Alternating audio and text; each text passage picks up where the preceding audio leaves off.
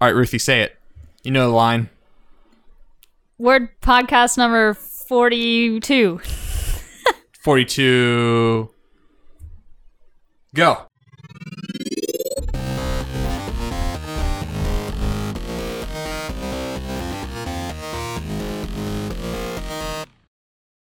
Oh, go. Okay. Okay. okay, okay, It's good enough. Hi, Ruthie. Hey, what's up? Hey. Hi, Sam. How's it going, Dylan? It's going well. Uh, Ruthie Edwards. Hi. Sam Lotion. Yes, sir. Lo- Laustein. La- Lush- Lichen. How do you spell it? It's it's L O E S C H E N. Yep, that's it. That's exactly it. I'm really bad at pronouncing last names, but I'm really good at spelling them. No, there you go. My Wait, so you're you, you not a phonetic speller at all? Like, if you see a word, you like you just don't like based on the spelling of it, you can't extrapolate what it should sound like. I mean, I can most of the time, you know, but your last name's German, Eastern European. Right? It's- yeah, yeah. you know, It's it's it's pretty weird. that part pretty of the weird. world, you know. it's- My last name's Alvento. It's Italian, so like as soon Yeah. as you go past the Italian peninsula, the farther east you go, yeah, I'm lost. Just doesn't work. I'm Yeah. lost. My um, I had a boss at one of my previous jobs. Her last name was Schultheis, and she was How do you li- spell that? What? It's S C H U L T H E I S. Damn. I lost you like halfway through that. And she was like, spell my last name. It was like second week of me working with her, and I was like, there it is. And she's like, wow. there are people to this day who I'm friends with who still can't remember that. So, so yeah, welcome, welcome aboard, Yeah, this is pretty Good cool. to be here. welcome aboard. Um, it's kind of week two of me abandoning my friends who have left me and bringing in the RVA Game Jams people and having them talk about game stuff. And so Oh, here you, you, won't are. miss them. We're much better. Yeah. I won't miss Yeah. Double- I asked Mason if he listened to the to last week's. He's like, I listened to the beginning. So we just got to get like ten minutes in, and then we can call talk all kinds of shit, Okay, sweet. all All, I'm kinds in. of shit, all, all kinds of shit. kinds of shit.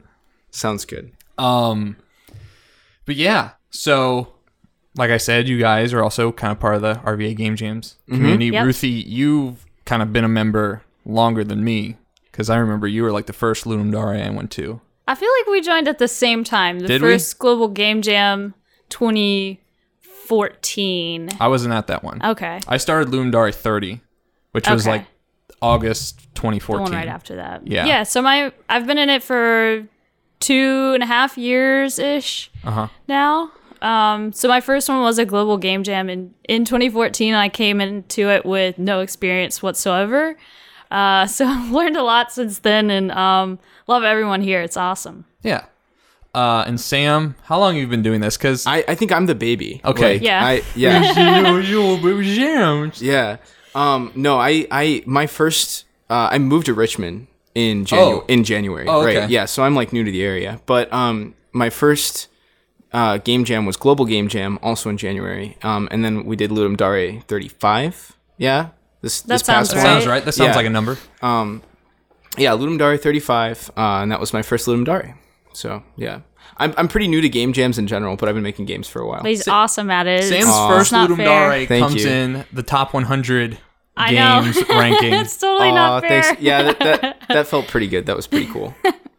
I didn't like. I saw 99 and I was like, "Oh, 99." And w- Just Will Blanton, 99. Will Blanton was like, "What are you talking about, dude? Like that? That's your first Ludum Dare. That's crazy." And I felt bad because it made me sound, you know, super pretentious or something. But it was still really cool to be like, "All right, top 100, barely." Like I, I'm totally excited about that. also, if you like don't have a sense of like the scale of the game jam, Yeah, I mean, like, well, because it was my first time, so I had no idea. Like, hey, there's three thousand games or something that are going to be in this. So it's like, you know, how there, there's no like there there was no preconception of like how good ninety nine is, which is you know, you you did pretty well too. Yours was I maybe this one was maybe top 300. I have cracked the top 100 once. didn't you didn't you win uh Oh, like I- humor like, I- or something one yeah. time? yeah, you I- did, you did. I got first place in humor on my first Ludum Dare game, so kind of got like Yeah, got So no big that's deal. crazy. No big deal. Yeah, no big a deal. little cocky. Oh my um, God. But I, I have not, I've not been able to beat that since. I think my last one did maybe top ten for humor, but you know, I don't think I'll ever be able to get number one again. It's just, it's always like that Well, for no, me. not with that attitude, Ruthie. Your real defeatist attitude. No, it happens to me every time. Like the first time I was gonna be like, I'm gonna make vines. I'm gonna get Vine famous. I made one Vine. It got a thousand likes, and I was like, oh hell yeah, I'm I'm awesome at this. And then I've never been able to replicate that ever. You're just like a one hit wonder with I everything that you do. know. You should start making music. That's then you not a can- bad idea. Yeah. This song is incredible. and then you know, in a year, you'll be completely obscure. I mean, I don't know. I feel like that. That's just kind of how business business goes. You know, Yeah. like Yeah. especially with the stuff Mason and I are trying to do. It's like you know, you just gotta just gotta keep keep working on it until you know something hits. Yeah, Mm-hmm. totally. Uh, Um, And I think you got to explore different stuff every time. So that's something I've tried to do as well. That's something that Moman, another RVA game jammer, he's really good at. He'll pick up a whole new engine every time or new art style. Just do something completely different. I think Yeah, that's the way he's to do it. super well rounded. Yeah. It's it's it's uh, pretty impressive. I need someone to try out lumberjack for me and tell me how good lumberjack is. Oh, dude. Um, I mean, it's basically CryEngine, right? Like, Yeah, it's it- built on CryEngine Yeah, I I, I want to check it out, but like, with some AWS stuff mixed in with it. yeah, it seems it's gonna be good for like you know your AAA. Is is double A game developer a thing? I don't know. But well, like it's- your- it was dead, Oh. and then now it's like coming back because I feel like the triple I is becoming the double A right. Yeah, of the development world. yeah, but um, yeah, I think it's gonna be like your you know it, it it's definitely for like your fifty plus team members, um, like larger studios, uh, people that would actually have a reason to use AWS. Right. um you know so i i don't know, i definitely i definitely am interested in it it's interesting to me and maybe a little scary that amazon is trying to get into the game development world but like well, it's like they're just this company that's just amorphous blob that's just absorbing Yeah. all of these Right. resources, like Kim Swift and Yeah. all of these people, and then you just never see them again. And it's like, what are they doing? And then it's like, we made a game engine. It's like, okay, what are you building with this? Like, you had like. I'm waiting for like kind of the, the tide to turn and then like coming out with like we made 50 games Right. and they're Mm-hmm. all only available on the Fire TV. Ha ha ha ha, ha. yeah. It'll Right. be interesting to see what happens because I feel like a lot of these big media companies, or not even media, but telecom companies like Comcast and Verizon, they're trying to make their own content. They're making their own TV shows and movies now, which is weird because they're kind of like a utility. Yeah. Um, so I, I feel like maybe Amazon's trying to do some of that in with games. It feels really strange. I mean, have you s- watched any other TV shows? on Amazon, yeah, yeah, Yeah. Like I like Man in High Castle. I haven't seen anything Yeah. else, but I mean I like- Transparent did really well. yeah. Yeah. Um, I like uh, Red Oaks is an Amazon original. oh, I haven't Not heard a lot that of people watch those, but um, there's some yeah good i shows. have no i've, Yeah. I've never watched an amazon show you guys are like I, like what's that show never heard of it They're like yeah. really high quality. They put a ton of money like into high production it. one. They're value like Yeah. Netflix shows. yeah but Like- it's Yeah. like, like house of cards is a really like high production value like that, show yeah. yeah, It's like that. that's Yeah. Yeah, but it's Um, not as accessible because you have to have Right. Prime. So yeah, but like, like that's like their whole strategy is just like keep shoving stuff into Prime, so Yeah. Prime just keeps looking more and more appealing, and then they just slowly increment the price of see, Prime. so that's what I was gonna say about about uh, lumberjack is that okay? So so Steam or Valve really got Steam started with people being able to use Source, right? Like that was like a big reason for Steam to exist. in, was- in the early days. it was that, and also you could only get Half Life Two on Steam. Right. Yeah. So so so but they that's what they used to make a lot of their products with and I wonder if Amazon is trying to have like be their own game publisher.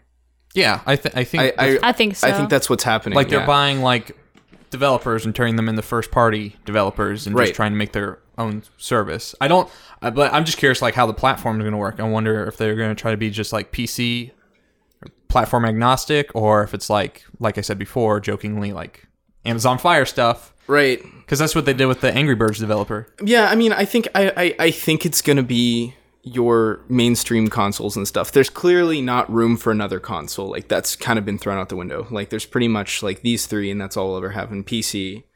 Um, and being that they bought CryEngine, that's like a very like high production value piece of software. Like you're not making Angry Birds in CryEngine, right you know like that's like y- you're making crisis or something that will run on like you know a, a high end console or, or PC or something like that. So it seems to me like they're trying to stay in software, if I had to guess. Yeah.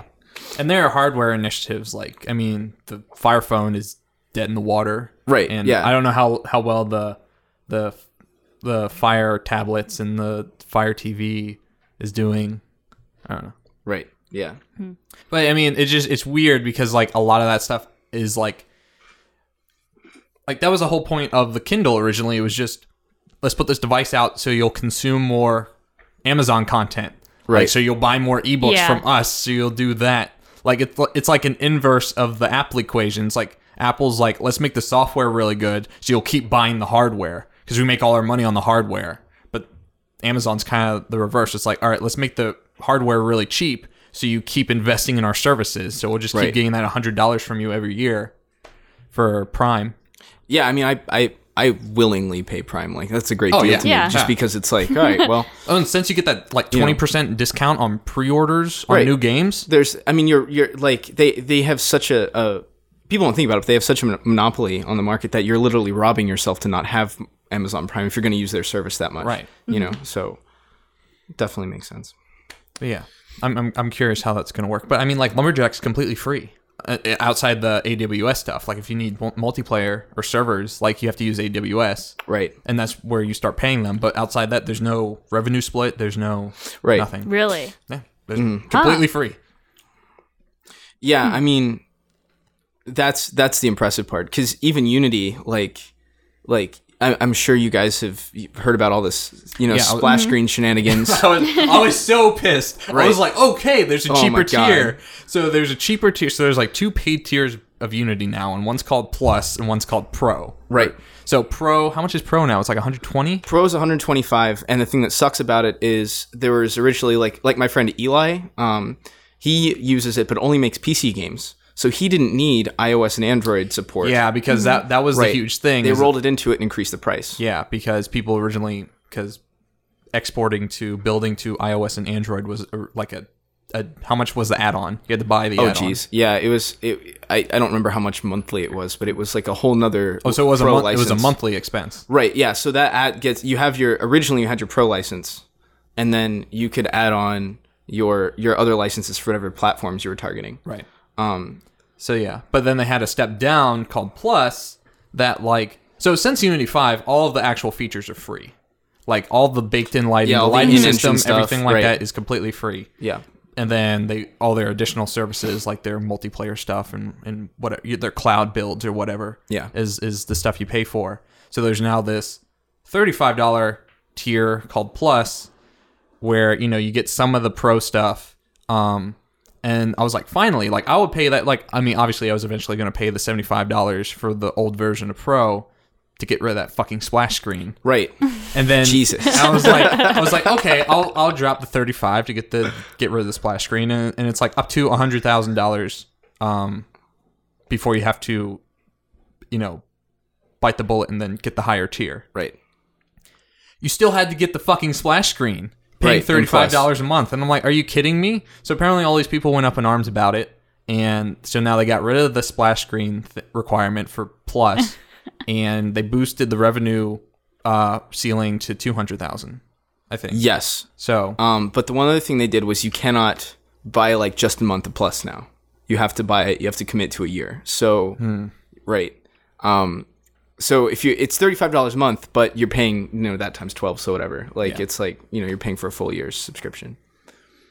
It, what I was gonna say about so like I can't. So I can't do what probably everyone has done, where they Uh, yep. buy it the month before they publish their game to get rid of the splash screen and then cancel their subscription. yeah, you immediately can't cancel your afterwards. subscription because like that's the dilemma I'm doing with right now because Silent Earth I want to release early fall, right? Um and I have no reason to buy plus other than to get rid of the scr- splash screen, right? 'Cause all And the for, features for are in my game which is like feels like like found software kind of, it's like supposed to be like a simulation. That splash screen is especially detrimental. right? Because it True. Right. breaks you out of that. Right, exactly. So so f- in my case, like it's like all right, well do I want to be using Unity in a year after all this? Yeah. oh, Okay. So Right. you have to have like the future. Should I just buy it now so I'm getting like that 2 months where I'm not like monetary like financially obligated to use it? Yeah, I see Yeah. that because you were talking about that on the Slack channel. So we have to bring up the Slack channel every time Yeah. we talk to the Yeah, RBA Games Jams the people. Slack channel. um, the uh, because you were just saying that you wanted to move away from Unity, but did you want to move away from Unity because of this payment stuff, or did you want to move away from Unity for other reasons? And this is kind of like expediting your exodus from oh, Unity. Man, I don't know. Um, I I think I think a when I was saying that stuff, I was I was frustrated. I was drunk. Just Um, yeah, yeah. man, You know, Fuck week, you. week, week long bender was like, yeah. Go n- anyways, um, thousand dollars in my ass. no, I was I was pretty frustrated, but like the I think the reason why is because like this sort of behavior is what you start to see in declining companies. So it's just it's not it's maybe not a direct indicator of like Unity's bad now, but it's definitely a red flag. A and B, I mean, I think there I think there are open source alternatives that are like about to be just as good. Like Godot, there's that Banshee engine that I sent you.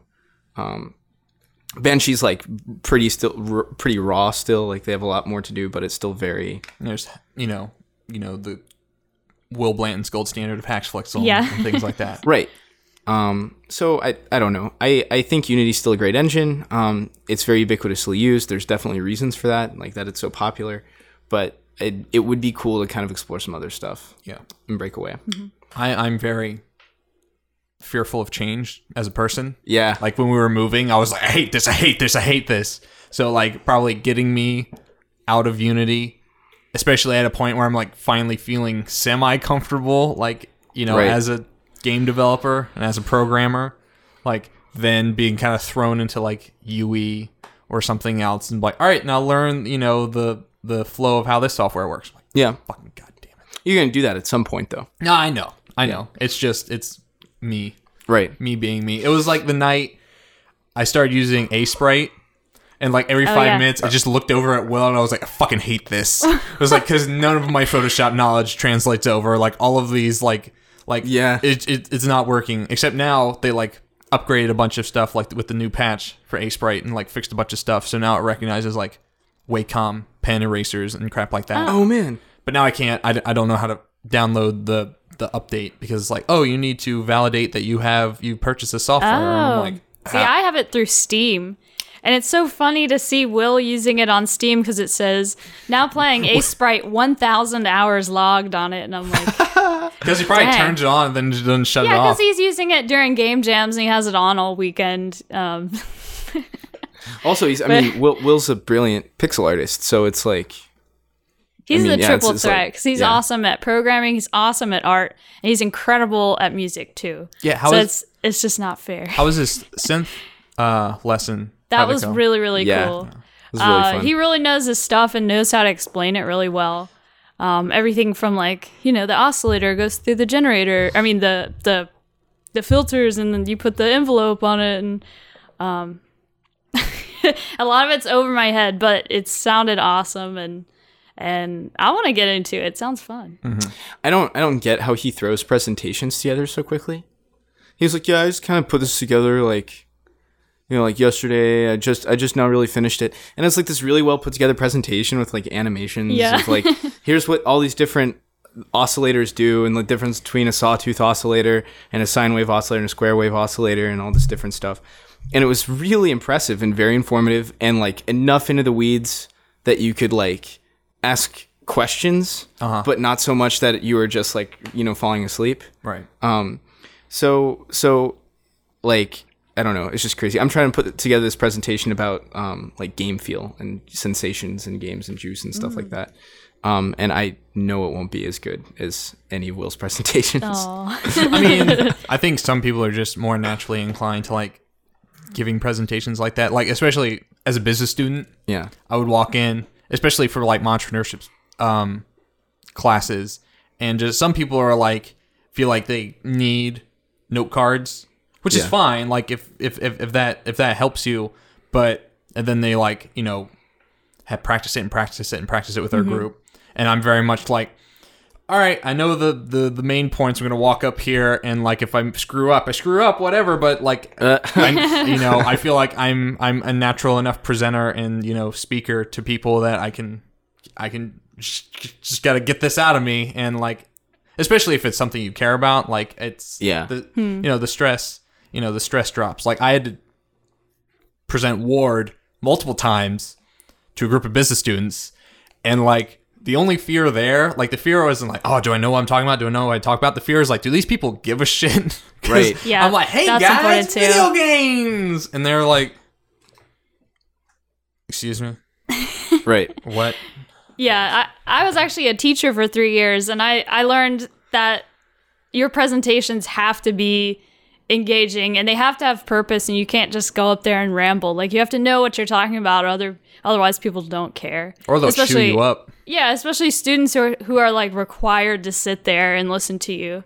And they're just gonna be bored out of your mind if you don't have your, your note cards together or whatnot. So for me, those presentations were like crucial to put together. I would kind of rehearse what I was even gonna say. Yeah, like I'll run through it in my mind, and I was always like last day slapping the PowerPoint together. I was like, all right, I need, I know what needs to go into this, and then like literally, it's probably like half an hour before I have to go up in class and do it, and I'm like still doing animations and transitions and the thing. I was like, just gotta make this look nice, and zzz, here Right. you go.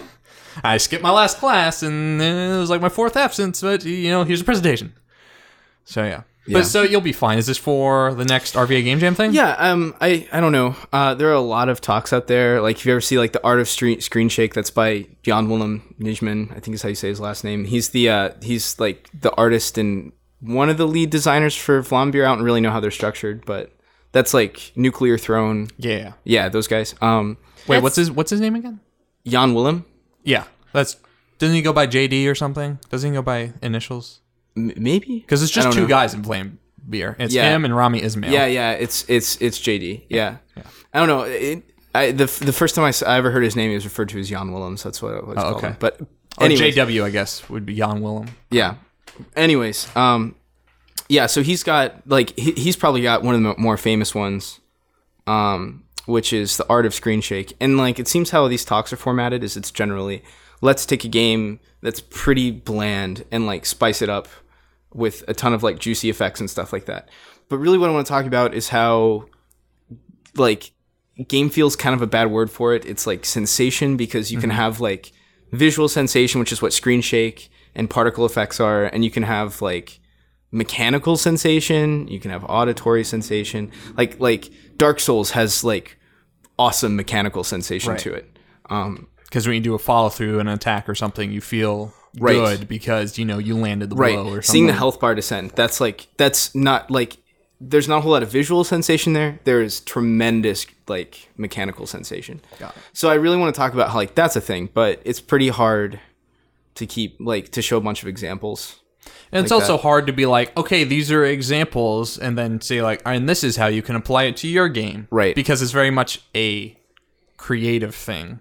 It's very much like looking at how the game plays and saying like, okay, this feels kind of dead.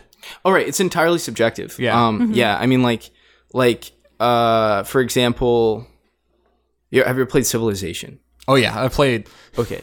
Civ Five is like one of those games where it's like, I'm gonna buy this game. I bought this game, and then like I blink my eyes, and 48 hours have passed. and I'm Ah, like, yep. what the fuck just happened? Yep, me too. Well, how, how would you describe sensation in Civilization? it's probably a lot of like the traversal and like m- resource gathering and like the tech tree. Right. It's like you're the, when you know if you were to take a screenshot when you start a match and a screenshot when you end the match and see how the map has changed, like and see how like your giant empire has kind of grown beyond your control and taken over the map. Right. Yeah, so it's like the sensation of progress, right? Like that's like the that's like the theme of civilization that you feel the whole time. Um and there's a ton of games that do that. Uh but civilization has no juice to it, but it, it's a good feeling game.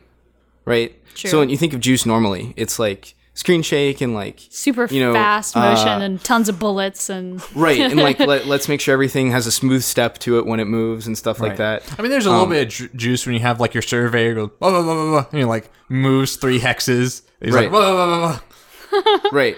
But overall, the game is very much mechanical sensation. Yeah. You see what I'm saying? Yeah. Yeah. Got So, difference between visual and mechanical sensation.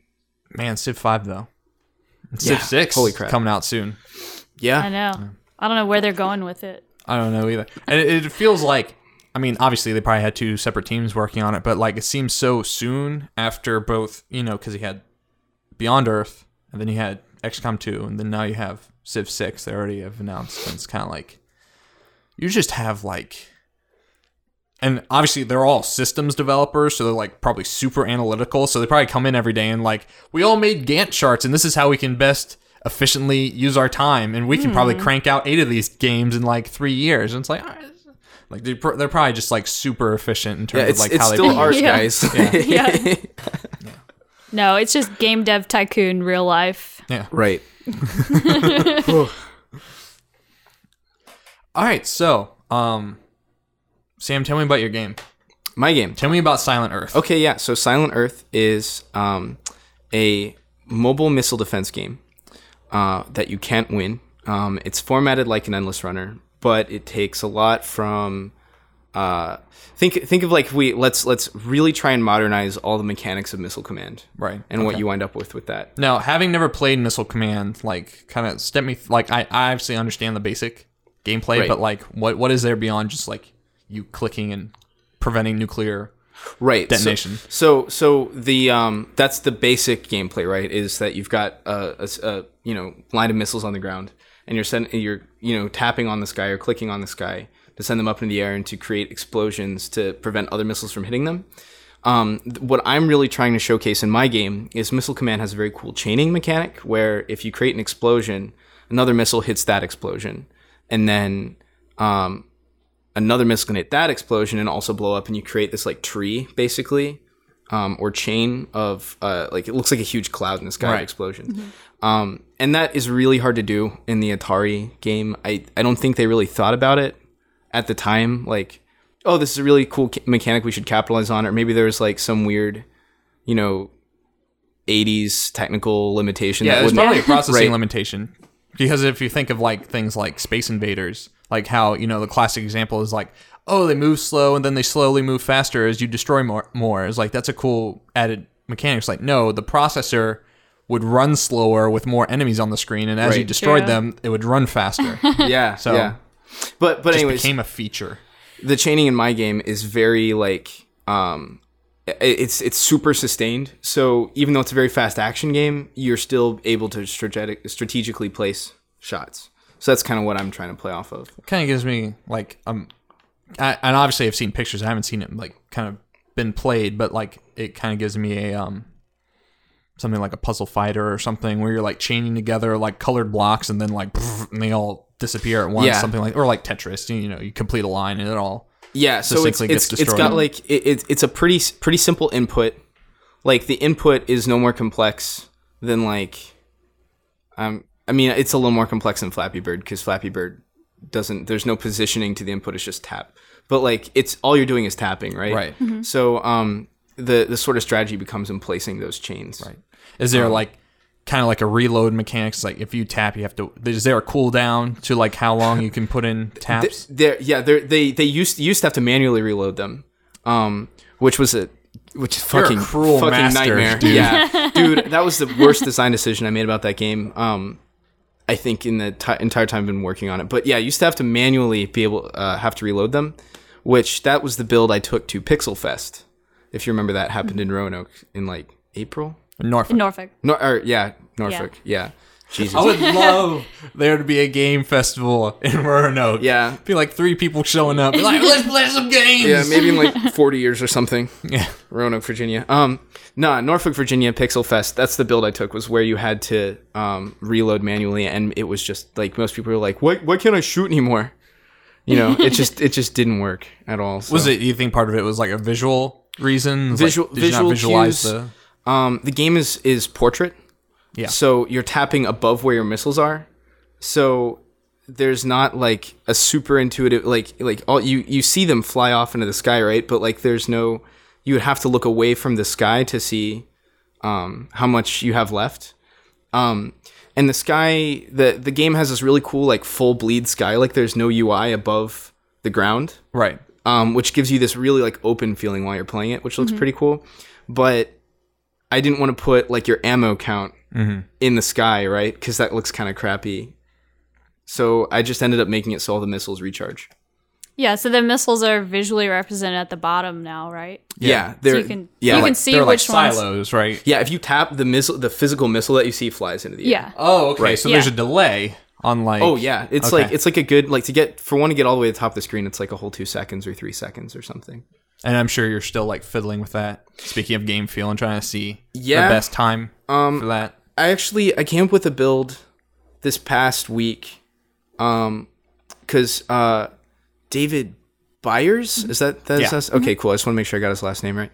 Um, he played it at an RVA Game Jams meeting, um, and said, you know, dude, this really feels like it like it wants to be like a Twitch shooter, right? Like, um, and he brought up the really the very salient point that uh, there the game has the pacing of a strategy game, but none none of the decision tree that you have to follow in a strategy game. So you're just kind of waiting for more more shit to come at you, Right. or you're just waiting to see if your missile connected before you fire another one, and it's not like your brain just has like dead time in between the shots. So what I did was I upped the pacing really really hard. Okay. Um, and the build I sent out last week is like that, and it seems to be like I think I'm it's about where I want getting, it. getting close. Mm-hmm. Right, yeah. In terms of the speed of the game, And so the game's going to be for mobile, obviously. mobile, and I think I'm gonna do Steam, or, I'm gonna, or at least I'm gonna try and greenlight it. It's it's uh, I don't I don't any see re- I don't see any reason why it wouldn't get greenlit. It's pretty easy to get greenlit these days. Um, yeah. It's more about getting noticed after you've been greenlit. That's the That's hard true. part, right? There, there, we kind of I've, I've I've heard this. I don't know where I originally heard this. Maybe we were talking about it, or I read it in a Gamma Sutra article or somewhere. But basically, you have kind of you know only one first date with a customer, right? So whether that's early access, Kickstarter, you know, green light, however you want it, you got to pick it because there's no, never going to be like a second wave with that customer or with that group of customers. Right. So if you get a bunch of people on Kickstarter, like that's probably most of your audience right there. If you get a ton of people on early access, that's probably most of your audience right there. So these people that kind of expect kind of this, you know, second hump that's supposed and expecting it to be larger Mm-hmm. than their initial wave, you know, are going to be dissatisfied because Right. it's even on itch like even on itch is like you know you put a game out you know and people are constantly looking up the new game releases you know and they might scroll down to yours but like most of your exposure is probably going to be in the first like two three days you know Yep. i've seen that at least with our games that we put on itch Oh so man, it's the spike is like scary.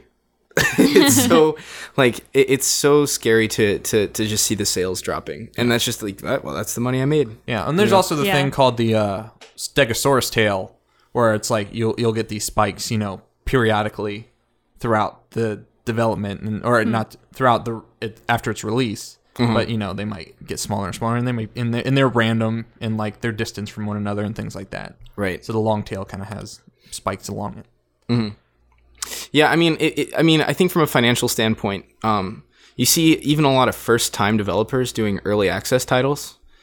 I I don't have an explicit problem with early access titles, but it does seem like like the the, the s- a really safe way financially to make a game. Because if you can make some like a cool demo that will say, "Hey, we'll add to this," and people buy it so they can play it now. Um, like you do sort of have a revenue stream every update. Like every update, you're s- sort of buying a few more customers, yeah Mm-hmm. Um, and, and so you can kind of keep yourself afloat. I don't, I don't think I could make a game early access because I suck at taking people's input. you should i uh, don't know make the missiles a little fast fuck you Right. yeah, I think that's why a lot of people do early access or buy early access games is because they want they, wanna want a part of the development. they want kind an of. armchair develop Yeah, that's yeah, that's the perfect Yeah. phrase for it. Yep. I can see that. Yeah, I paid you a measly fifteen bucks. Why aren't you implementing? I don't know. This, You know, this why used aren't to there be an MMO dinosaurs? this used to be M- an MMO. Why is this not an MMO? right, Like you're ma- you're obviously making money. Just put it towards servers. I don't understand. dude. Can we talk about how people are doing that to No Man's Sky for a second? Tell me. Though really hard. Okay, so you guys heard that it got delayed again, and then that that one guy yeah. got like death threats. Was it Jason Jason Schreider? What? That sounds right. Yeah. Yeah, from Kotaku. Yep. Um, cause and and it was just because he reported on it, right? Like he didn't. Okay, Yeah. I've not been following this at all. Okay, Okay, so, apparently. so what happened was so I think like a month or so back, um, Ko- uh, Jason Schreider, Schneider, Schreider, I think it's Schreider from Kotaku, um, one of their news reporters, you know, s- put out He's like a pretty important editor there. Yeah, and Yeah. he's like, you know, a, a credible source. And like he put this really good article together about when Destiny, like all the problems that Destiny faced, like a year after he did all this investigative journal, uh, journalism about it. But so he's like, hey, we got a tip that No Man's Sky might be delayed for a month. Yeah, a month, a month. It's coming out in August now instead of July. And he started just getting these death threats, you know, you know the standard bullshit on the internet. Yeah. And it's like fuck you. You don't know what you're talking about. I'm gonna come to your house. I'm gonna murder you. I'm gonna murder you in your goddamn sleep, Jason. You don't know what the Yeah. fuck you're Yeah, you know, saying. like like a legitimately scary like like like reason to like contact the police or something. Yeah, like it and- was so bad. Like, he reports. So there was one guy. And he like posted the guy's like you know direct messages to him on Twitter, and he was like, "This guy's insane." Yes, I reported him to Twitter. You know, um, and then he got the email back from Twitter, and it was like, uh, "Hello, thank you for you know reporting. You know, thank you for you know sending this to us. We have found that this user does not violate." the Twitter terms of use, blah blah blah blah blah, and he just put that up on Twitter, and he's like, oh, okay. and then the second he put that up, then the account got banned. wow. So Right. Twitter thought that the bad press that they were getting from that was worse than the death threats that he was receiving from that. So that happened, uh, and and that was a rumor. Like it wasn't even confirmed at that point. and then Sean Murray, who's like the CEO, the head guy of uh, Hello Games, developers of No Man's Sky, super sweet dude. You know, really nice. You know, very humble. Yeah, like- very down to earth, like very when you, cool person. Like you know, if you look at interviews with him, he's just kind of like, yeah. So we just, uh, you know, we just sick of making. like I have to Joe- buy his game because of how nice he Yeah. is. It's like I was kind of sick of making Yeah. Joe Danger, and I just wanted to make a sci-fi game. And so, and then so they're like, yes, we're you know confirmed. We're delaying it a month for polishing and stuff. And then he starts getting death threats.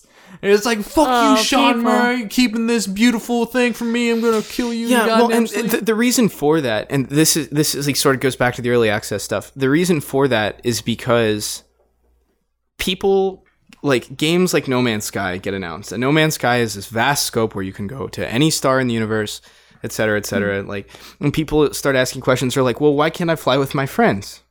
You know, why can't I fly around with my friends or explore with my friends? You know, why can't we build structures?" Or, or um, uh, will there be like uh, trading and goods and stuff? And like people see these games and start pouring their hopes and dreams into them, right. and then it can never, ever live up to the hype. Yeah. And it's just like, I I think I don't think No Man's Sky is going to be the next four because that mistake's already been made, and Sony has a lot of money that they distribute very intelligently. Um, so I don't think that they would be willing to make that mistake again twice, but it will be because everyone set their expectations so goddamn high that But- like you get death threats because it's been canceled And it's a, it's a difficult thing or, because or delayed. because you know you have to balance like okay we want to tell you enough for you to get excited but we don't want to tell you too much to like ruin the surprise when you actually play it Right. but if we don't like start filling in the gaps you're going to fill them in yourself Right. um like you know we were talking on the podcast a couple weeks ago because we still weren't really clear on like wait can you see people can you not see people do you just see the people's effects on the on the planets like we were still kind of and i mean i'm still kind of clear so you can't interact with anyone in any shape way shape or form in the game Um, no, you'll see people, but you can't like talk to them, which I think is perfectly fine. Sure. You know, Journey did that. Yeah. it was great. It was Yeah, beautiful. Little you know? chime. Yeah. Um, like, I I think that's cool that everyone's sort of alone but together in the universe. Like that's it- it's like How it is, man. Right. This is just how it is. right. It's like, oh, hey, let's put everyone on the same shard so that we get like a, b- basically everyone is like acts like an AI, right? Like Yeah. you just get a bunch of really smart AIs is what they feel like to someone playing the game, but it's a bunch of other people. It's almost like like this is like the Star Trek game people w- have wanted because it's like you traveling to other planets and seeing how like these societies are formed, not just from the AI that's being developed, like the you know random AI that they make with their animals and stuff, but also like just what people are doing to each individual Mm-hmm. uh, planet. Like I'm you're gonna travel around these planets, and there's just gonna be a guy who hasn't progressed beyond like building the engine for his spaceship. He's just stayed on this single planet. He's like torching the entire surface of this planet. And I don't know if I don't know if you guys agree with me, but I think that if you have like a spaceship flying around or like a dude walking around on a planet or in space or something, um, and you just see them and that's all they are. They're just a spaceship or a guy, and they don't have like a little like username above their above their ship. Um, that makes you identify with them as a person. You sort of end up treating the NPCs and the players the same way. Like you're not just gonna go grief some dude just be- because because the whole point of griefing somebody in like Minecraft or something like that is that it ruins their day. That's Yeah. the reward Yeah. that You you, want get. to you want to do harm to them Right. because they are an actual person. so I think that not having like a personality attached to like this ship that you could blow up Mm-hmm. um, sort of cuts down on that really hard. I think that's like the reason for that to not be there. That'd be an interesting psychological study Yeah, it to would. see Mm. if that if that if that actually does that. Um, but then you know, and even if they do grief, they have to contest with the robot police that's in the game. You heard about that? Uh, the robot. Oh yeah, yeah, yeah, yeah, yeah. They're like the drone things that walk around and get mad if you like shoot the wildlife or something. Yeah, they just like Yeah. descend upon you with Oh, I all like their fury. that. I like that. Yeah. so yeah, I'm, you know, I'm excited to play that game, but I mean, in, I don't really have expectations. You know, if it's if it's something up my alley, if it's not, I don't know. My dad is probably the most hyped person I know. Uh-huh. He doesn't play video games, but I showed him a trailer for No Man's Sky last time I saw him, and he's buying a PS4 Whoa. just to play No Man's Is, Sky. is he um is he an engineer or a scientist at my, all? my dad's a lawyer. Oh, okay. Yeah, he's just like no connection to it. Does he like sci-fi? Uh, he likes flying games. I think he likes like he like he, he's like a huge fan of like Top Gun. Uh. Okay. That's such a typical dad thing to like go all in on a hobby, like yeah, and then and then never touch it probably. I've seen that. It's like you know, you see. pe- I mean, obviously, there's the classic example: pe- people just buying a console for like Madden, or Yeah. like I've heard like pe- families, like brothers and their dad, will all buy consoles so they all can play Battlefield together. right. And they f- and then like the one son who's like in the know then buys like the next year's Battlefield. But all of his family's still playing the previous years, and like, hey, where'd you go? It's like, we're, you know, it's it's Friday night. It's like it's our Battlefield time. He's like, I bought Battlefield One why we're playing Battlefield 4? I don't understand. This is newer. it's like no debt. You just uh, oh man, it's difficult. That's great. So um, and yeah, and we didn't mention your actual studio, Remote Games. Oh yeah, remote games. Uh, it's calling a studio is uh, very generous. It's uh, it's um, it's just me and one other dude. Uh, And he's in England. yeah, he's in the UK. He lives in uh, I think he's in Bristol, right now, but I don't know. Like I just skyped him this morning. He's like, yeah, I'm living somewhere else. I'm gonna be working at Glastonbury because they're doing that festival this coming week. Um, so I don't know what, where he is or what he's doing at the moment, but. We are a company, yeah. Cool. And he does primarily audio. What's it? audio but it ended up we use fmod um, for all of our like audio programming basically because that way he can set up like all the parameters like uh, this should this effect should come in when uh, when the boss music turns up Okay. or something like that um, so he can set all of that um, and then all i have to do in unity uh, the fmod exposes those parameters so i can just like in the script say like fmod dot set float and it'll like just set it to whatever he wants it to be That's cool. yeah, so he's like also audio programming. He's like half of the audio programming too. There's something in the Slack channel about what was it? What's it called? Like PD or something? Did you see that? Where it was Yeah. about like you procedure, like you visually code Yes.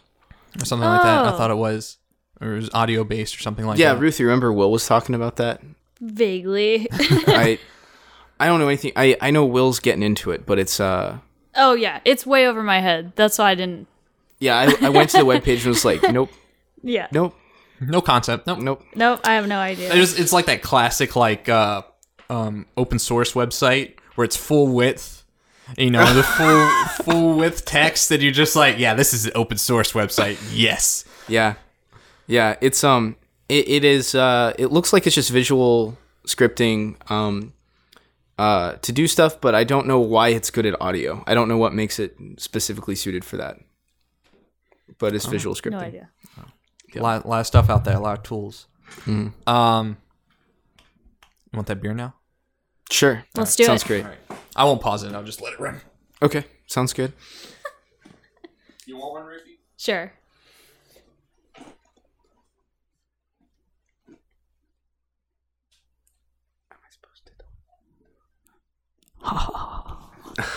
no, uh yeah, I'll have one. I'll say I'll say this on air. Uh my car got totaled last night by a tree. so that.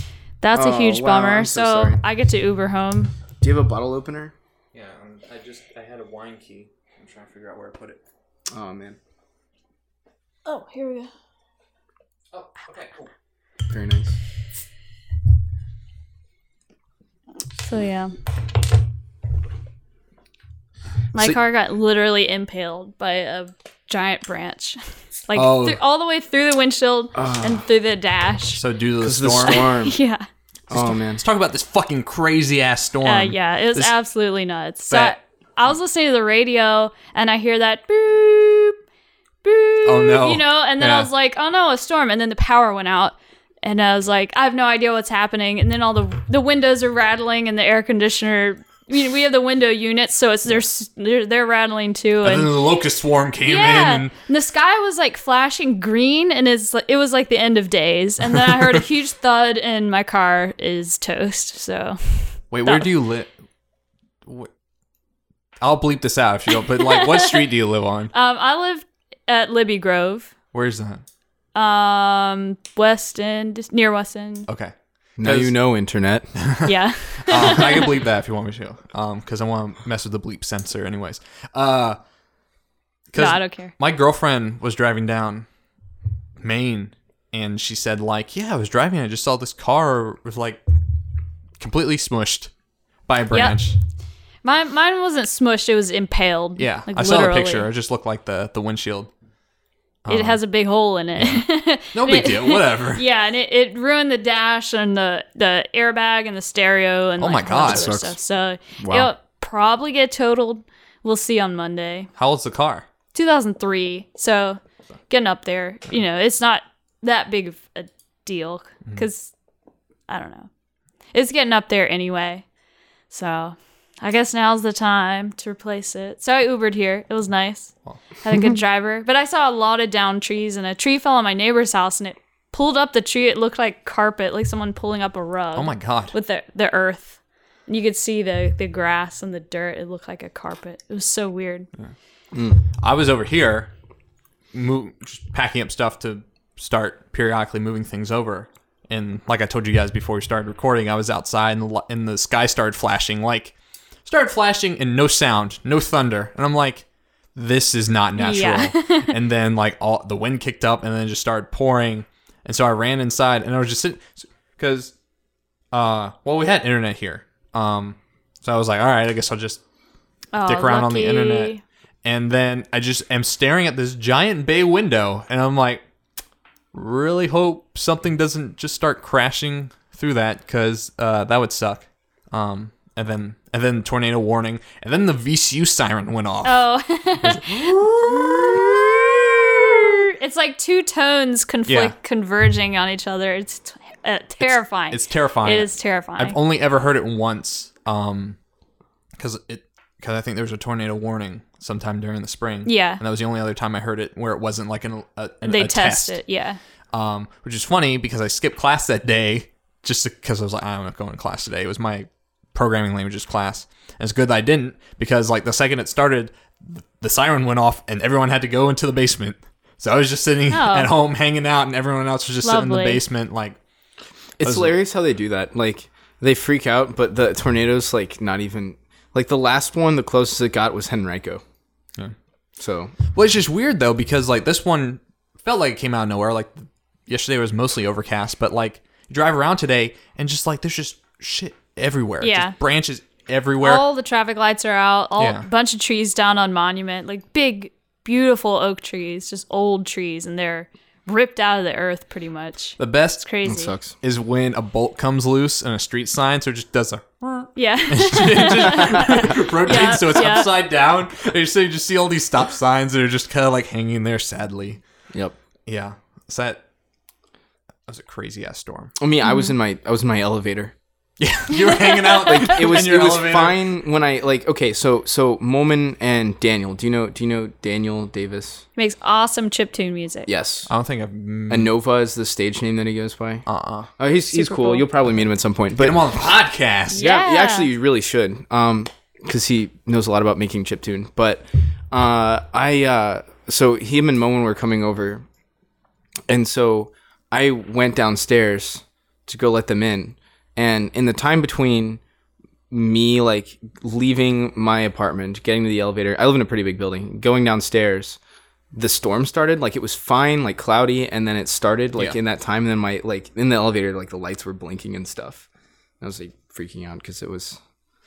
I thought it was like a horror movie. and so I was gonna die. Someone submitted a picture to like a news station, or it was like a photographer for the news station. It was on Facebook, and they took a picture from across the bridge, um, from the south side, and there was just this huge green light in the sky Yeah. that was like obscured by like all the cloud cover. wow. It was a transformer exploding, and, it, and emitted this green light. Okay. Yep. I Whoa. kept seeing those. I was like, what is this green lightning? Yeah. And uh three blocks down from here is a power station, a Dominion yeah, power yeah, station yeah. just on the street. Wow. So that's freaky. Yeah. Jeez.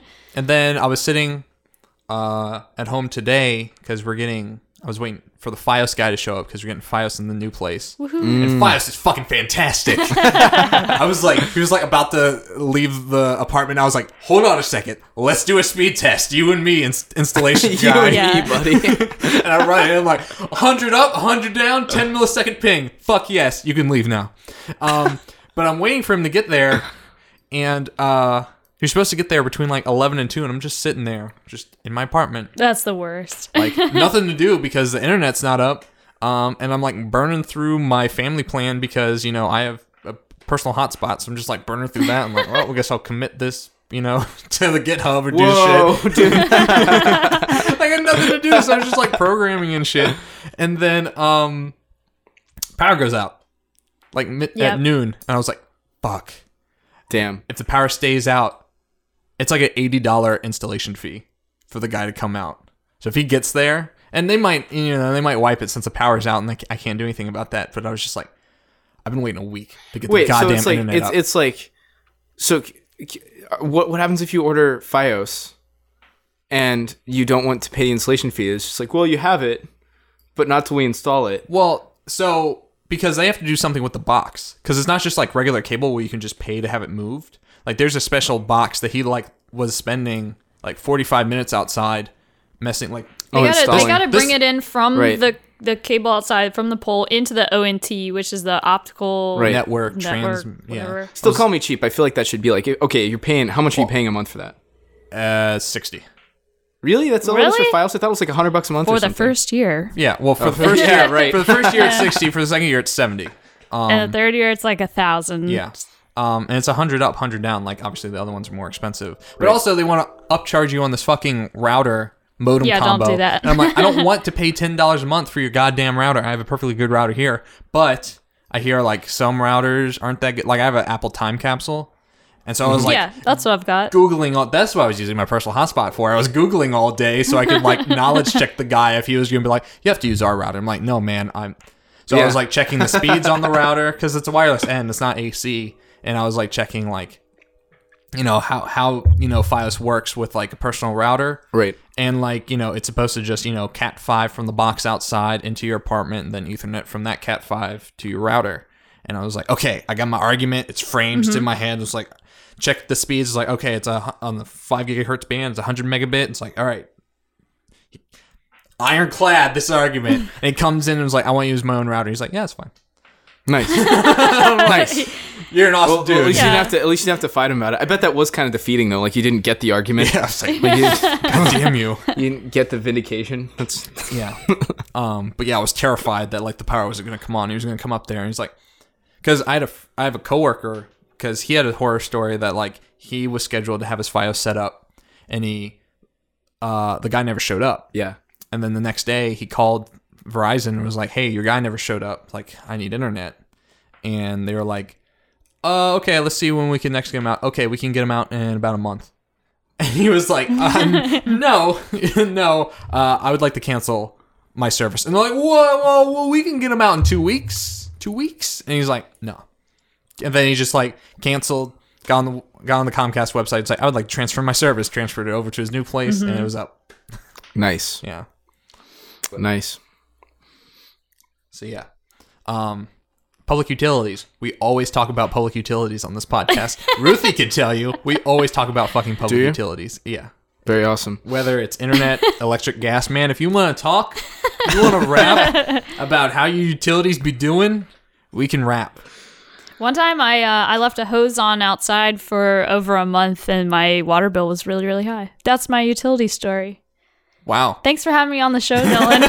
then Ruthie just like backs out of the apartment. it was like hundreds of dollars, so Oh don't my yeah God. don't do that. but it was outside, so I didn't know.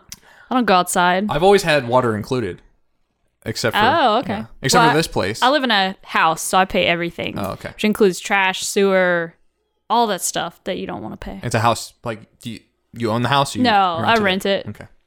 Because I'm about saying that. Also, property tax. Got to pay on Yeah. that and mortgage. That doesn't sound like fun. Can I just stay in like my mid twenties forever and just like Yeah. never have to worry about that. Yeah, dude. I mean, I don't. I, I still haven't found like a good reason to ever own a house. I'm looking for one, man. I'm like about to. I'm, I'm about to be 24. Like I'm looking for a reason to at some point buy a house, The- I mean, the, and I be- cannot find one. the best arguments are going to be it, you know, credit, building credit, and Building stuff. credit. or There's just also other ways to do that, though. yes, Right. or um, having um, an asset, having a tangible asset that is like that um, appreciates over time, because you could potentially Like a company. It Yeah. may not appreciate it. Right? It, it may not appreciate. Remote games is your house. You have to Right. build up your house. You know, you'll renovate it, right? You Right. flip it. Word games. So Yeah. you see you see where I'm going with this, right? Yeah. And you sell it. yeah. So Microsoft, give me the 26 billion. Right. Fuck Lincoln, LinkedIn. I deserve it. what a terrible website. It's not. yeah. Do they do podcast? No, Really? no LinkedIn podcast. Well, maybe there is. Probably. Who listens? Who would listen? Huh? Well, I probably own, wouldn't They, load. they own lynda.com, so maybe something good could come out of that. Which Hmm. Lynda.com is cool. Lynda.com's awesome. I love Lynda.com. We get a free subscription for being a VCU student. oh yeah. Oh, neat. That's pretty cool. I get a free one cuz my husband's in a union and their union gets it for free. Oh, Really? Yeah. That's cool. So even as a, a regular non-student person, you can you can get free subscriptions elsewhere.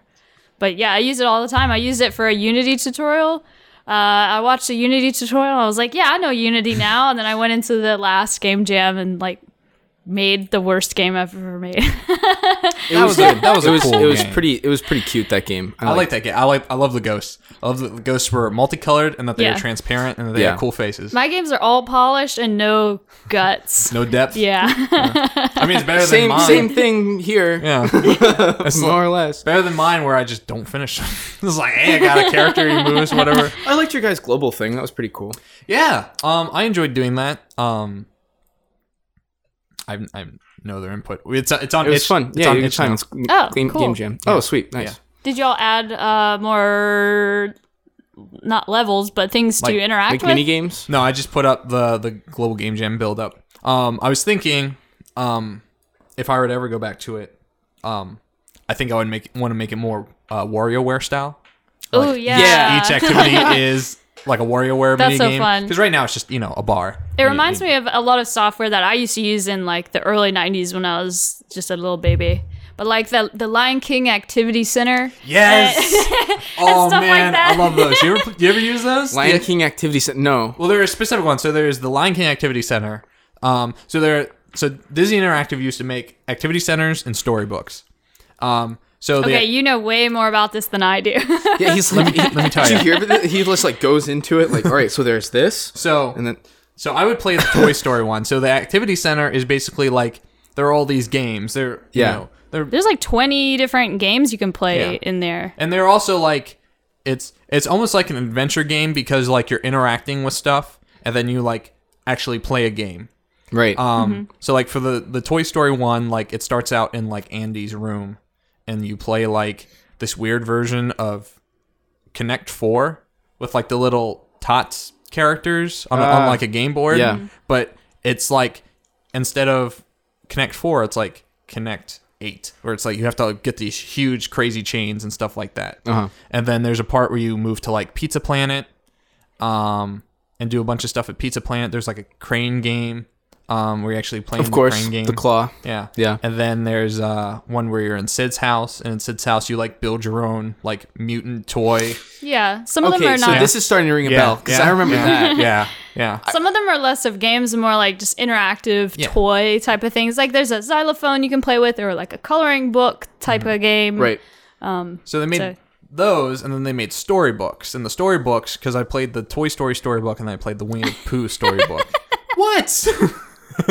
Like recently, yes, no, don't believe that. they don't believe that. they uh but in the storybooks it's much more adventure game esque. So Okay. there's like a scene and you have to solve the scene and then it goes to the next scene.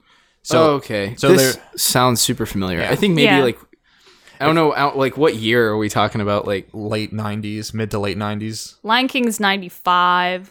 Toy Story's probably Okay, yeah, so 96, this was definitely around 96. that. yeah. I might have Yeah. had this. This sounds like something. But it, I it's might have a, it's had- a whole genre. There were other ones like I had um, Richard Scarry's Busy Town Activity Center type of thing, and Little Critter. Those books, if you remember them at all, but but all these Yeah. type of games made for kids that were like a suite of games and lots of little mini games. And and Nickelodeon even put out a lot of these on their website called Clickamajigs, I believe. In the in the late '90s, when no one really had internet except me, um, but they were like little exe files you download off the internet, which wouldn't happen nowadays. But they they would be akin to like a little Flash applet. Right. Right. So it's just like a guy, and you can change his hat. So nothing And you big. click on it, make funny sounds. You know, Right. They call it click a magic. Like ultra ultra like simple stuff. do, Yeah, you, just- do you do the thing that I do, Ruthie, where it's like you have this kind of like nostalgia, like flashback, where you like remember something, and then you spend like three hours on Google, like try. It's like Yeah. I don't remember the name of this thing, but it had this and this and it did and it had this. yeah, I, I'll do that. um, yeah, with, dude. 'cause- I was I did that with like the Hasbro, the old Hasbro games. Um, Like which Like, one? few like weeks the ago- dump truck stuff, and um, Did Tonka make? I mean, did Hasbro I'm make the trying Tonka to remember. I, games? I I- I found all their names last week, and now I can't remember them. But there's the one with like the fox, who's like a spy, oh, Spy Fox. spy fox. there you go.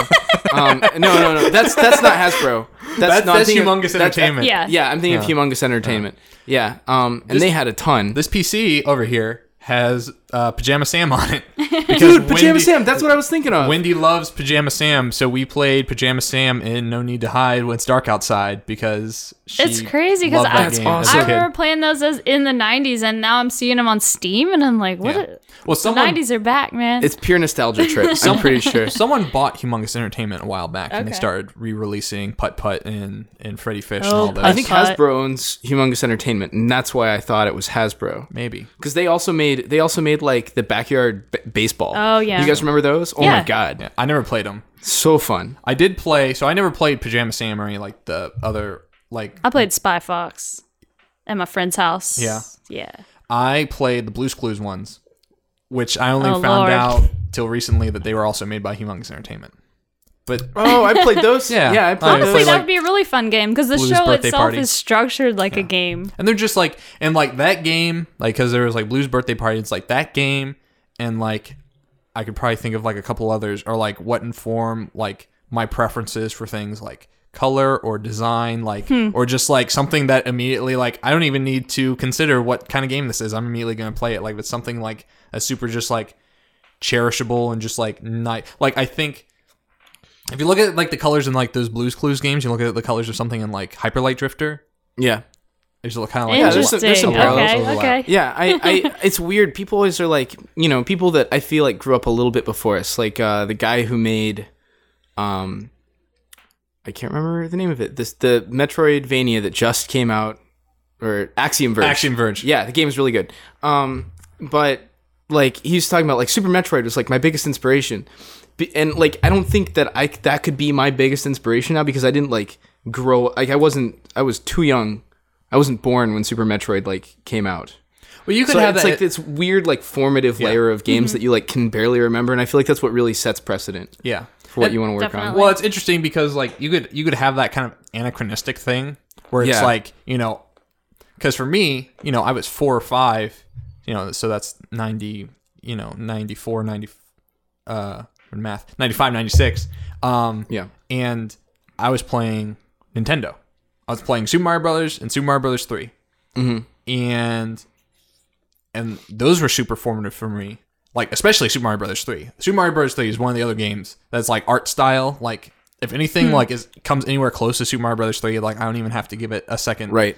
of consideration. And Mason and I constantly go fucking back and forth about what's better, Super Mario Brothers three or Super Mario World, and he's Hmm. wrong because it's not Super Mario Brother World. It is Super Mario. is Bros. not. Super Mario World. Super Mario Mario's nose in Super Mario Brothers Super Mario World is like ten feet long. Like, See, it's I was not- like a Yoshi's Island kid. now Yoshi's Island That was like my is fantastic. yeah. and I only ever played that on Game Boy Advance is when I first because remember when they re-released all those games on Game Boy Advance? Yes. Oh That's yeah. that's why I played. Oh, that was the first time you played that game. Game Boy Advance version's better. Mm-hmm. It's That's- good. That's the I better. like it. That's a better version I like of the game. it. I s actually I think it's in that box over there. Oh wow, that's Um, awesome. My first Mario game was Super Mario Land 2, The Six Golden Coins. I I think that's also in that box over there. Oh, yeah. that was a fantastic game. Is that the one that came out on Game Boy? it's a Game Yeah. Boy Mm-hmm. game. and it's the gray cartridge. Yes. With Yep. the like, it's like Mario running along this road and he's getting like chased. It's got By a a crap bunch of ton different- of enemies He's on in it. like a snow globe. It looks like is what oh the yeah, cover looks he's like. in he's Yeah, in a yeah, yeah, bubble okay. for I one and his which one hat level. it is. has like wings on it because that's how they did the flying in the game boy games or at least so the chronology of those games is weird because super mario land um, which is the first i think like the first introduction of daisy um, in those games Yes, in that game That I think sounds- s- I think so. Yeah. Maybe. and then super mario brothers 2 which i think is the first introduction of wario yeah, Super Mario Land 2. Yeah, he's Um, the final yeah. boss. Yeah, Wario's the final boss, but like to f- the flying suit is just like a winged cap, like in Super Mario 64. Uh-huh.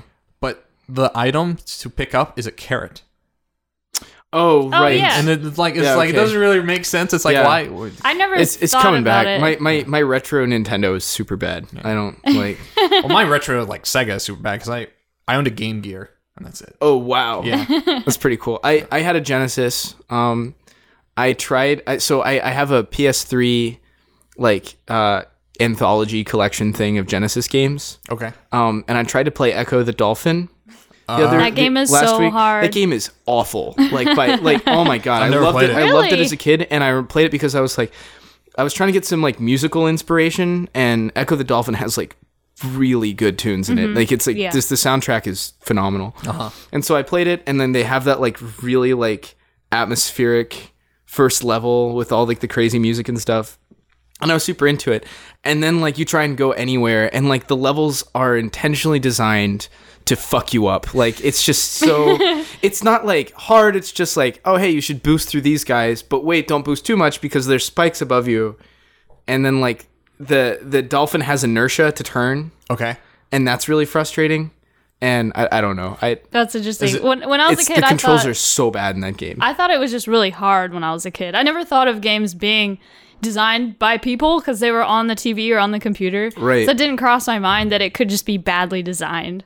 But that's probably the case. Yeah, I don't think I don't think like it was a. r- I think I didn't th- start thinking of games as being hard versus good. Like Right. g- like Yeah. like Dark Souls is hard and good, whereas like Uh, Superman 64. right Is hard and bad. and bad. Yeah. and it's it's a matter of like where you place like the agency. Like does the player have agency and everything, and it's like their fault if it fucks up. Right. Versus like. You know, oh, well, I was doing it right, but something weird in the game happened that I wasn't in control of, and it ruined my day. Um, Oh, back to that ruining ruining your day thing. Right.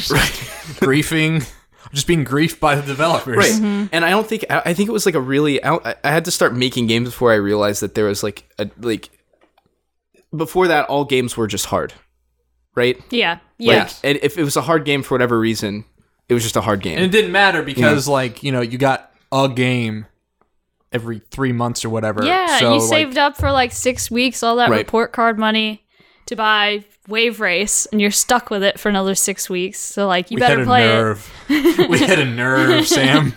and then you bought Wave Race, and then you know your parents didn't love you. It's just that that to me was my most disappointing buy as a kid because it's it's I think a very grown up game that had this super realistic water. Uh-huh. That's what it was really known for, and you could do realistic jet ski tricks. Mm-hmm. And as a kid, I was not into realism whatsoever, and it just wasn't fun. She was an absurdist as a kid. You know, Mario Kart's way more fun because you can shoot Yeah. people. Yeah. There's like loop de loops and and cool Oh, stuff. definitely. And and the argument of like a sim versus arcade, like racer or game, it's always arcade for me. yeah, 'Cause- always for me. Did you ever play Shocks for like the original Xbox?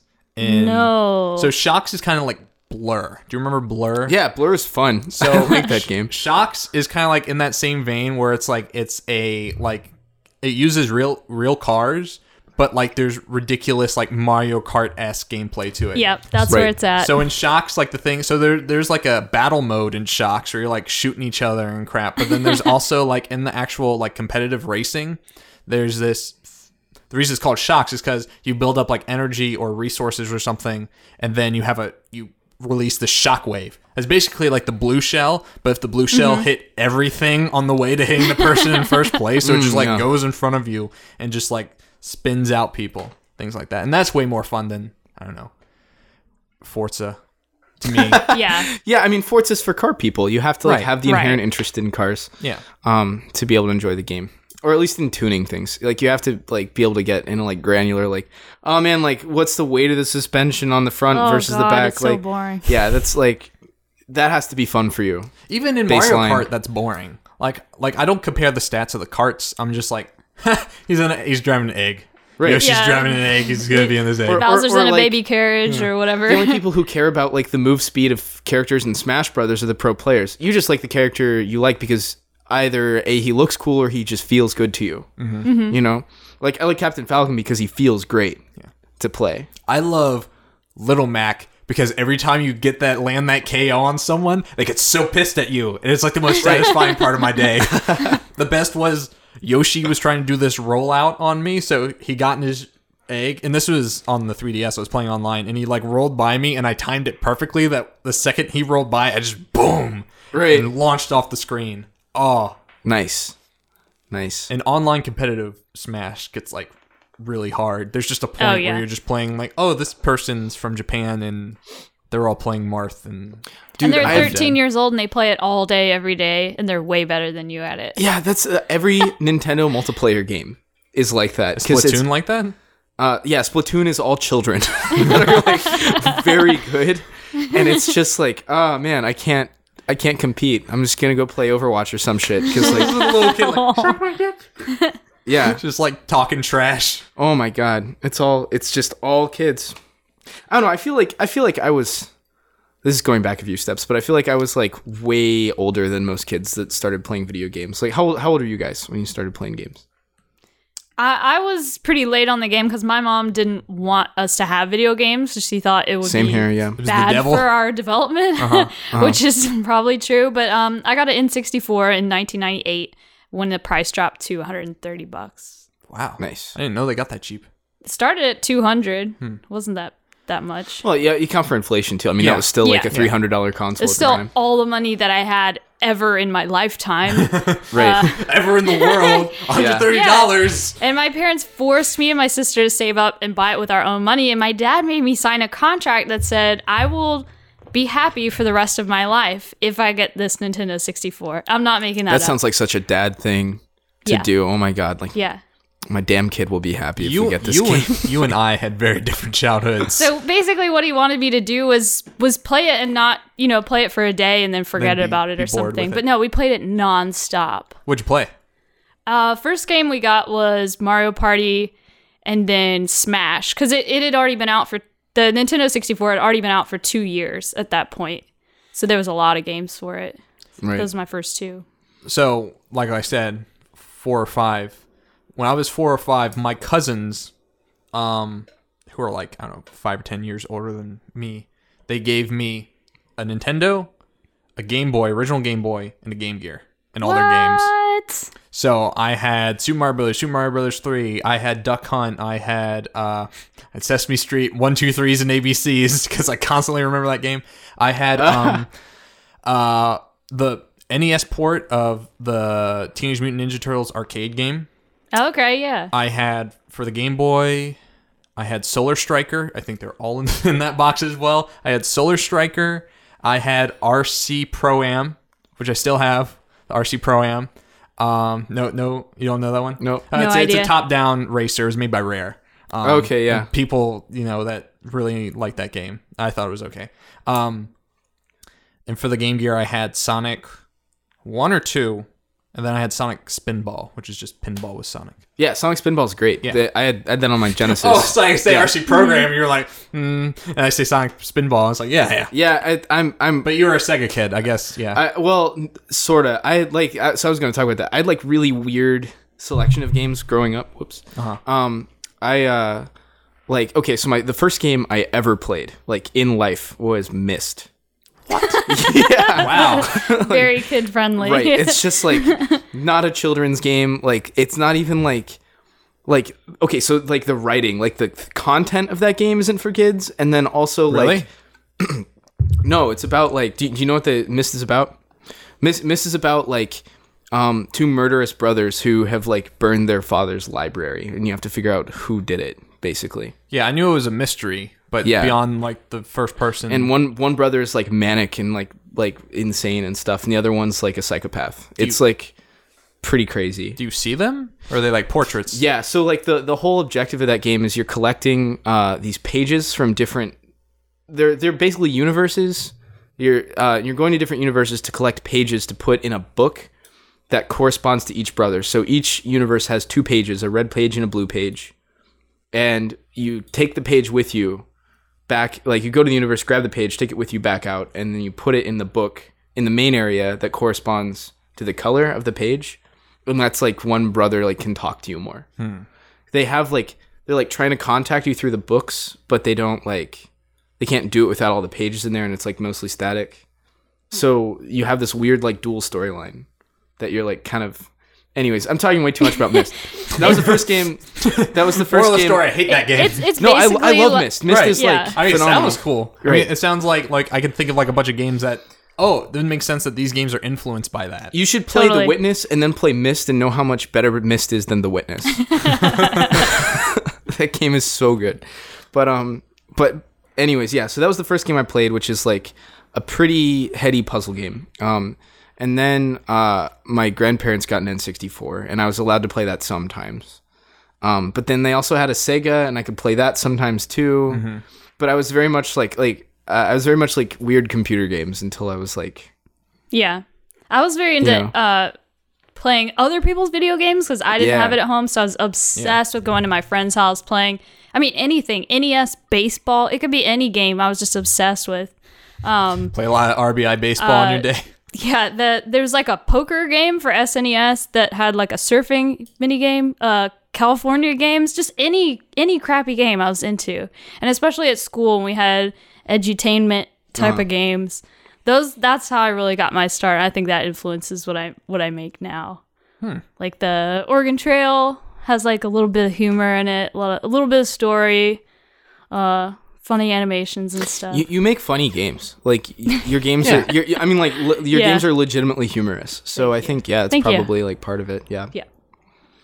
But the like the Super Solvers games like Gizmos and Gadgets and Treasure Mountain. No? Oh yeah, Treasure. Map. Yeah. Okay. Cool. I'm on board. That I'm- whole s- that whole Yep. series by the Learning Company, I think, and a lot of games by Edwards Games like Sammy Science House. They had all these little Easter eggs and things you could click on. It made, you know, funny little fart sounds and stuff. right. That's basically what I make now. Yep. so- I mean, like Monkey Island. Yeah, yeah, yeah. right? Yeah. like that's one of the best ones. You literally have a rubber chicken with a, And a pulley, in the pulley. middle. Yeah. One of your games. It was like one of Yeah. the first games you made. It was just like a very simple puzzle game, and it's just like rubber chicken with a pulley in the middle. Yeah, when I get to the, the end of the games, I'm always drawn out of time and I just steal stuff from other games, pretty much. That's cool. I've I've been throwing this idea around with uh, the other guys on the podcast. You've been throwing this knife around Just- too. Just watch, watch. um, that I kind of want to do like a a, a a video series. You know, steal some of the instant replay live guys thunder, but I want to do a series on like just have a bunch of developers on. Is like, all right, you pick one game, and one game that means a lot to you. It can be any game, and you should play the whole thing. And like, not maybe not in one Ah, sitting. If it's a okay. super long game, but like, all right, you're gonna you're gonna go through this entire game, and then we're gonna figure out like what exactly makes you enamored with this game, like bit by That would bit. be and then awesome. At the end, just kind of have a summary. That's super like, cool. Have these ideas. That's like like the uh you know Giant Bomb, right? oh, Yeah, huge I love fan. Giant Bomb. Yeah, Giant Bomb's a shit. Giant Bomb's Um, like the only actual like video game like yeah, podcast. the and- only credible news source for games that's because they're super. journalistic integrity and Yeah. all that. um, goddamn. Uh, anyways, They're yeah. really so good. Giant Bomb did a uh, a whole like um basically like a, a deconstruction of the witness, playing the witness with Jonathan Blow, okay. and that video is really really good. And Yeah. It'd be cool if you formatted it like well, that. I mean, have you seen Devs Play that Double Fine does? no, I'm not. Double Fine like takes it to the next level because since you know Tim Schafer knows so many people in the industry, they had um, oh shit, who was the original creator of Assassin's Creed? Is like Desolé. I forget his first name. Is like Rene Desolé. Oh, uh, that sounds right. Some, yeah. I, I know his last name's Disley. I forget his first name. But um, they have him on, and they just play Assassin's Creed 2. And he was like, Yeah, we did this because they have a really good one. You might like this, Ruthie, since you mentioned Lion King. They had one of the developers from the Lion King for Genesis and Super Nintendo Oh, come yeah, yeah, on yeah. and just talk about like all the shit that went down um, when they were making that game. Like, Interesting, yeah. one, one- one, one of the big things was like um apparently they had a huge because they made the lion king after they made the aladdin game for genesis and super nintendo and that did really well and they had this huge fight so they were getting all these cells animation cells from the animators and they were basically like rotoscoping them and putting them in the game Oh yeah. Oh wow. and they had this huge fight with the animators at Disney because the animators at Disney didn't want Simba to instantly flip when he changed directions because they just flipped the sprite, right? Yeah. It was like Right. that that's not natural. Like when you draw, when you animate something turning around, it takes a couple frames for him to face Mm-hmm. the other way. And they're like, "Well, that's not fun. You don't want to wait for the Right. character There's to like turn that around." disconnect. Oh, And Yeah. the animators are like, Yeah. "What the fuck are you talking about? what do you mean fun? This doesn't look real." And they're like, you know, they have this huge confrontation about like trying to get get that across one another, and it's like, this, Yeah. we're working in different mediums, man. It's like you have to accept this. That'd be interesting because those games, those like branded games, have such huge budgets and production value, even if they're not very good games. But it's interesting to see how all those departments would fit together, I guess. So they do that. They did that, and um, and that's when they started getting people who actually worked on the game. Like the first two, like they had a guy come in, um, one of the developers in Double Fine, just talk about why he liked the original Legend of Zelda so much and thought Legend of Zelda One was the best Zelda game. Right. And then they had someone come in and just talk about uh, Mother one, two, and Oh, three wow, just dude. forever. And he's like, "Yeah, so I played to this part on this uh, emu- uh on this ROM, and so we're gonna load this part, and we're gonna show you why this part's really cool." It's like, okay, and this other part I played to this point, and we're gonna load that that save on this ROM, and we're gonna go into that. And he's like super into it. And it was really cool. But I think you know, obviously, there's something special about having the developer in there and talking about like the development. But having someone who's just like, I just really like this game. Right. Just like a super fan. Yeah Yeah. and like this is and these are the specific aspects that are why this is my favorite game so what's your favorite game sam like ever like like, like what like that like there's so much weight with that question Right. Like, it's just kind of like like i don't know man what Um, game influences you the most what game is like you know you could go back you know you could take this question so many different Oh, ways shit. like what game could you play over and over again or what game could yeah right you um is it missed if it's n- missed mist that's is fine. not no mist you can't play over and over again just like because you figured it yeah out. because that kind of game um mist is definitely like There's no Miss Speedrun community. one of those resonating ones There is. It's weird because Mist is Mist is. Uh, well, they have a 3D version of it now, but it's it was like a like a point and click adventure type thing. Yeah, it was all screenshots. It was like FMV. Right. Exactly. So so that like so watching a speedrun of that game is like nothing. It's like Because aren't there It's like just noise. Aren't there like weird like loading transitions between like screens? Isn't it like it, like gets really distorted or like dithers out and dithers back in or something? Not not really. I mean, Okay. it does it does a little bit. I'm trying to. It's been a while since I played it, so I'm trying to remember. But no, I don't think so. Okay. Um, favorite game? Shit, dude. Uh, let me let me like You pass. let me no let me think for a second. I can I can. Ruthie, do you have one in the chamber? Um, I can think of one that I've played for way too many hours, and that would be Animal Crossing um, across the whole series, basically. I mean, there's not that many of them, but starting with the GameCube one, um, it's a very mundane game. It's very boring. There's no goal, there's no action, there's no fighting. You basically just are doing chores and fishing and stuff. So it's it's very boring in a way, but also you can just play it endlessly. And um, especially with the new-ish 3DS one, I want to say it came out like three or four years ago now, so it's not even new anymore. But uh, just I've spent way too long on that game. But I, I love all the the character designs. I love that it has thousands of different items that you can collect. So you can kind of make your own goals with it. It's almost like a sandbox where you can decide I want to I want to fish and that's all I want to do Right. or I want to get super rich or I want to be friends with everybody. Um sort of like with Stardew Valley Have which you played is Stardew Valley? Oh god. man. Have you played Stardew Valley? I think when we Yeah. first Yeah. met at the Ludum Dare, I was like, "Have you played it?" And you're like, "Uh." I was like, "You're gonna play it." I played it. Um, I tried to get uh my girlfriend Lauren into it. Um, and she Lau- Lauren is Lauren is a very interesting person, especially to playtest with because she um. The slightest things in a game will just ruin a game for her. uh, no, it's a very good thing. Um, Yeah. She's holding me to high standards and not, doesn't even Right, mean to. yeah. Right. Yeah. Uh, Um, but like, like for her, it was that she couldn't open a door while she was like hungry, and she like passed out on her front porch or something. Right. Yeah. Yeah. Stardew Valley. Yeah. Yeah, and so she that like made her put down the game. That like made her like I'm not playing this game ever again, and she hasn't played it since. And it's it's you know honestly, right? I, I love her and everything, right? So so like I, I can Yeah, only sure. speak positively Yeah, of her, but no no, it is legitimately refreshing to see somebody so like religiously discerning in in the games that they Oh play. yeah. Yeah. Um, it's pretty cool. I'm I'm kind of that way to a fault. If you listen to the podcast, they're just like, you just bitch about games all the time. Well, it's not just games. It's like specifically like I bitch. I'm, you know, I'm always the, like the naysayer, and like you know when Star Wars came out, they're like, yeah, Star Wars, and I'm like, eh, Right. and they're like, we'll fucking murder you, Star Wars, and I'm Yeah. like, eh, and it, I ju- yeah, I just kind of have like a high standard in terms of like storytelling, things like that, and Mm. Right. So to answer you for like games that I like, I think probably one of the most influential ones, maybe not my favorite now, but like one of the ones that I'm like definitely like makes me make decisions in how I make games and stuff is probably Darwinia. I've heard of that. I don't Okay. know what it is. I have no idea what Uh, that is. Darwinia is crazy. Darwinia is a strategy game that is like, uh, it's the most distilled strategy game. Um, so resources are just like ah, I'm trying. It's been a while since I played it.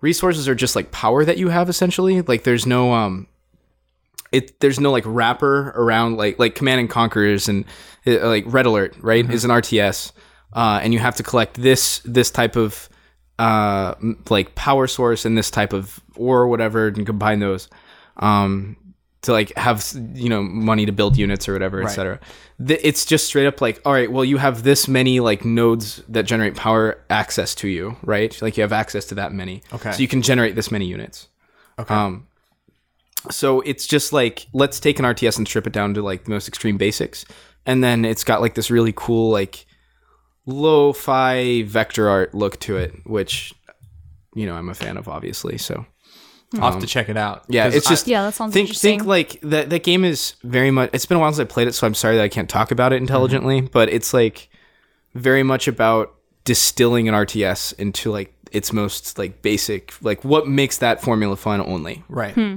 yeah I could see that. Yeah, darwinia is pretty cool and it's real time. yes it's a real-time strategy game you're like you're like in a computer and like fighting viruses Okay, With, like, so kind your of like dudes? a Tron aesthetic kind of? Uh, or it's no? like Tron, but lush. If that makes like ev- things feel like green and like like uh, um, it it feels like a world that's organic, but in a computer, which is really weird how they did that aesthetic. It's it, it's Yeah. fucking cool. cool. Hmm. Yeah, it's a it's a great game. Because I mean, I played a lot of played a lot of Empire Earth as a kid, Mm-hmm. and I also played a decent amount of Warcraft Three. Mm-hmm. So Uh, I was obsessed with that game for. A, I wasted a Oh, whole man. summer on that. you on the first just, one? On just Reign a of whole Chaos? summer. Warcraft three.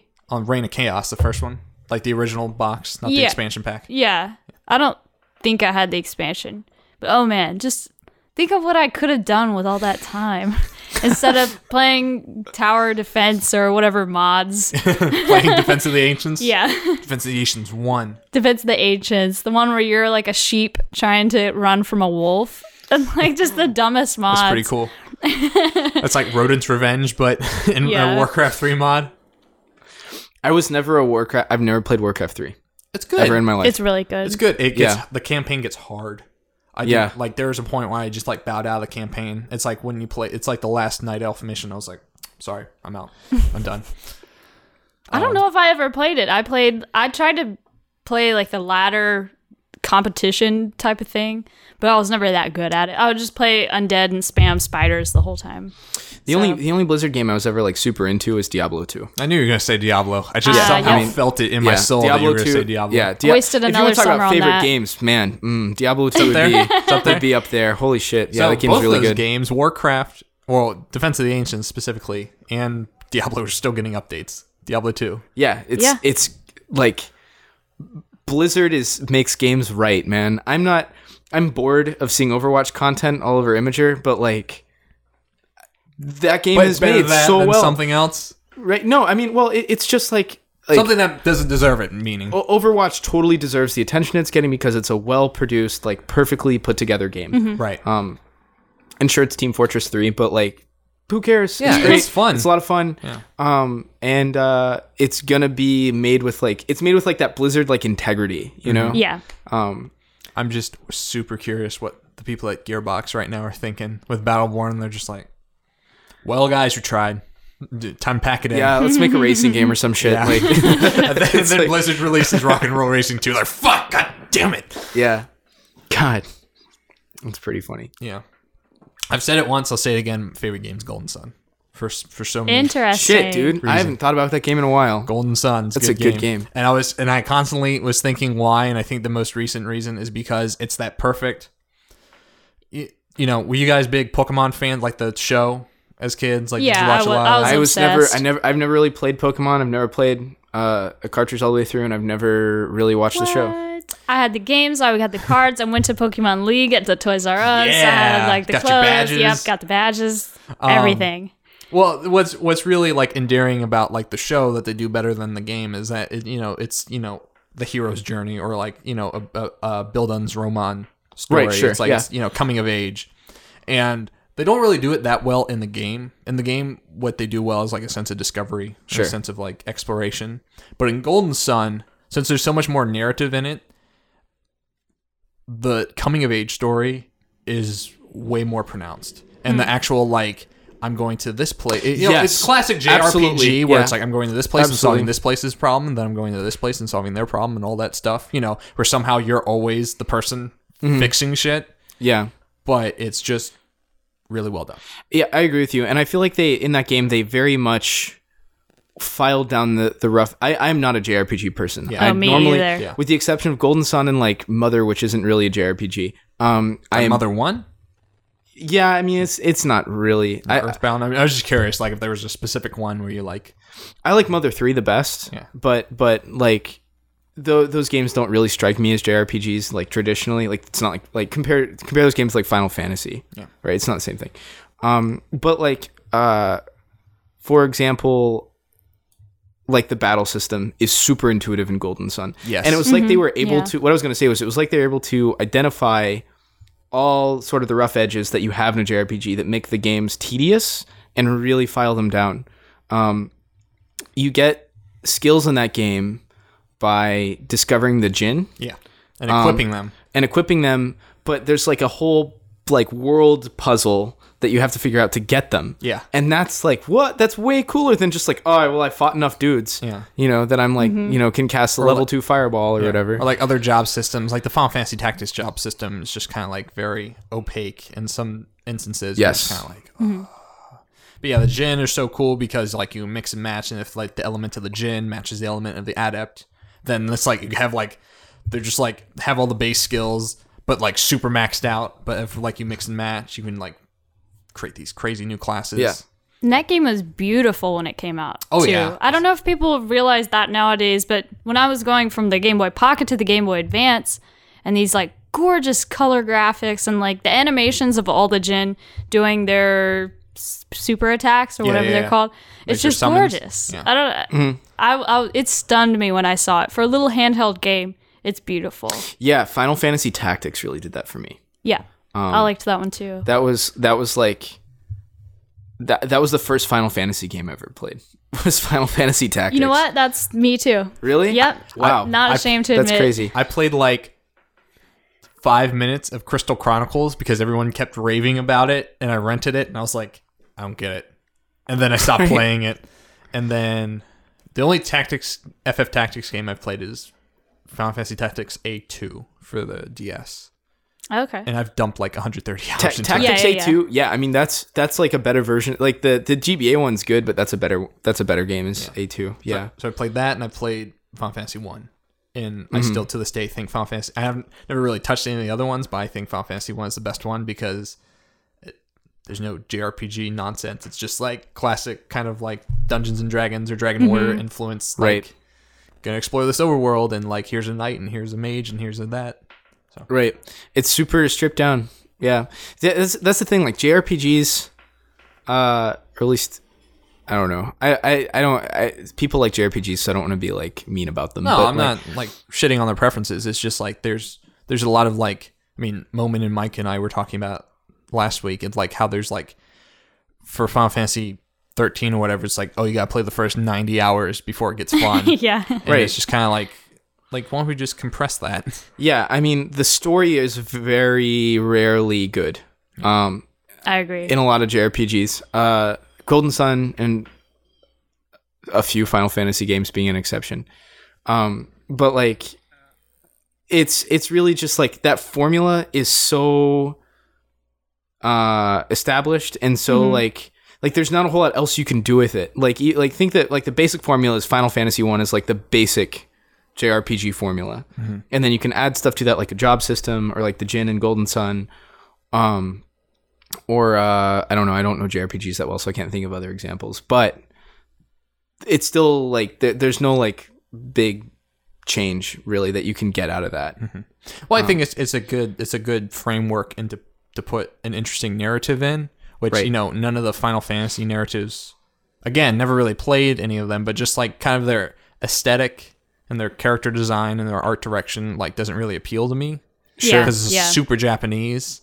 So maybe they have amazing stories, and I've just never experienced them. But I feel like that framework, like maybe you don't have to mess with the underlying framework that much. You just need to make the actual visualization and the story be the part that grabs you. Right. I mean, if the story is like so good in a game, like if it's so good, then like you can overlook anything. Um, and I guess that, you know, like like a game can have a shit story, but be like really really fun. Um, you know, like tons of people play Call of Duty.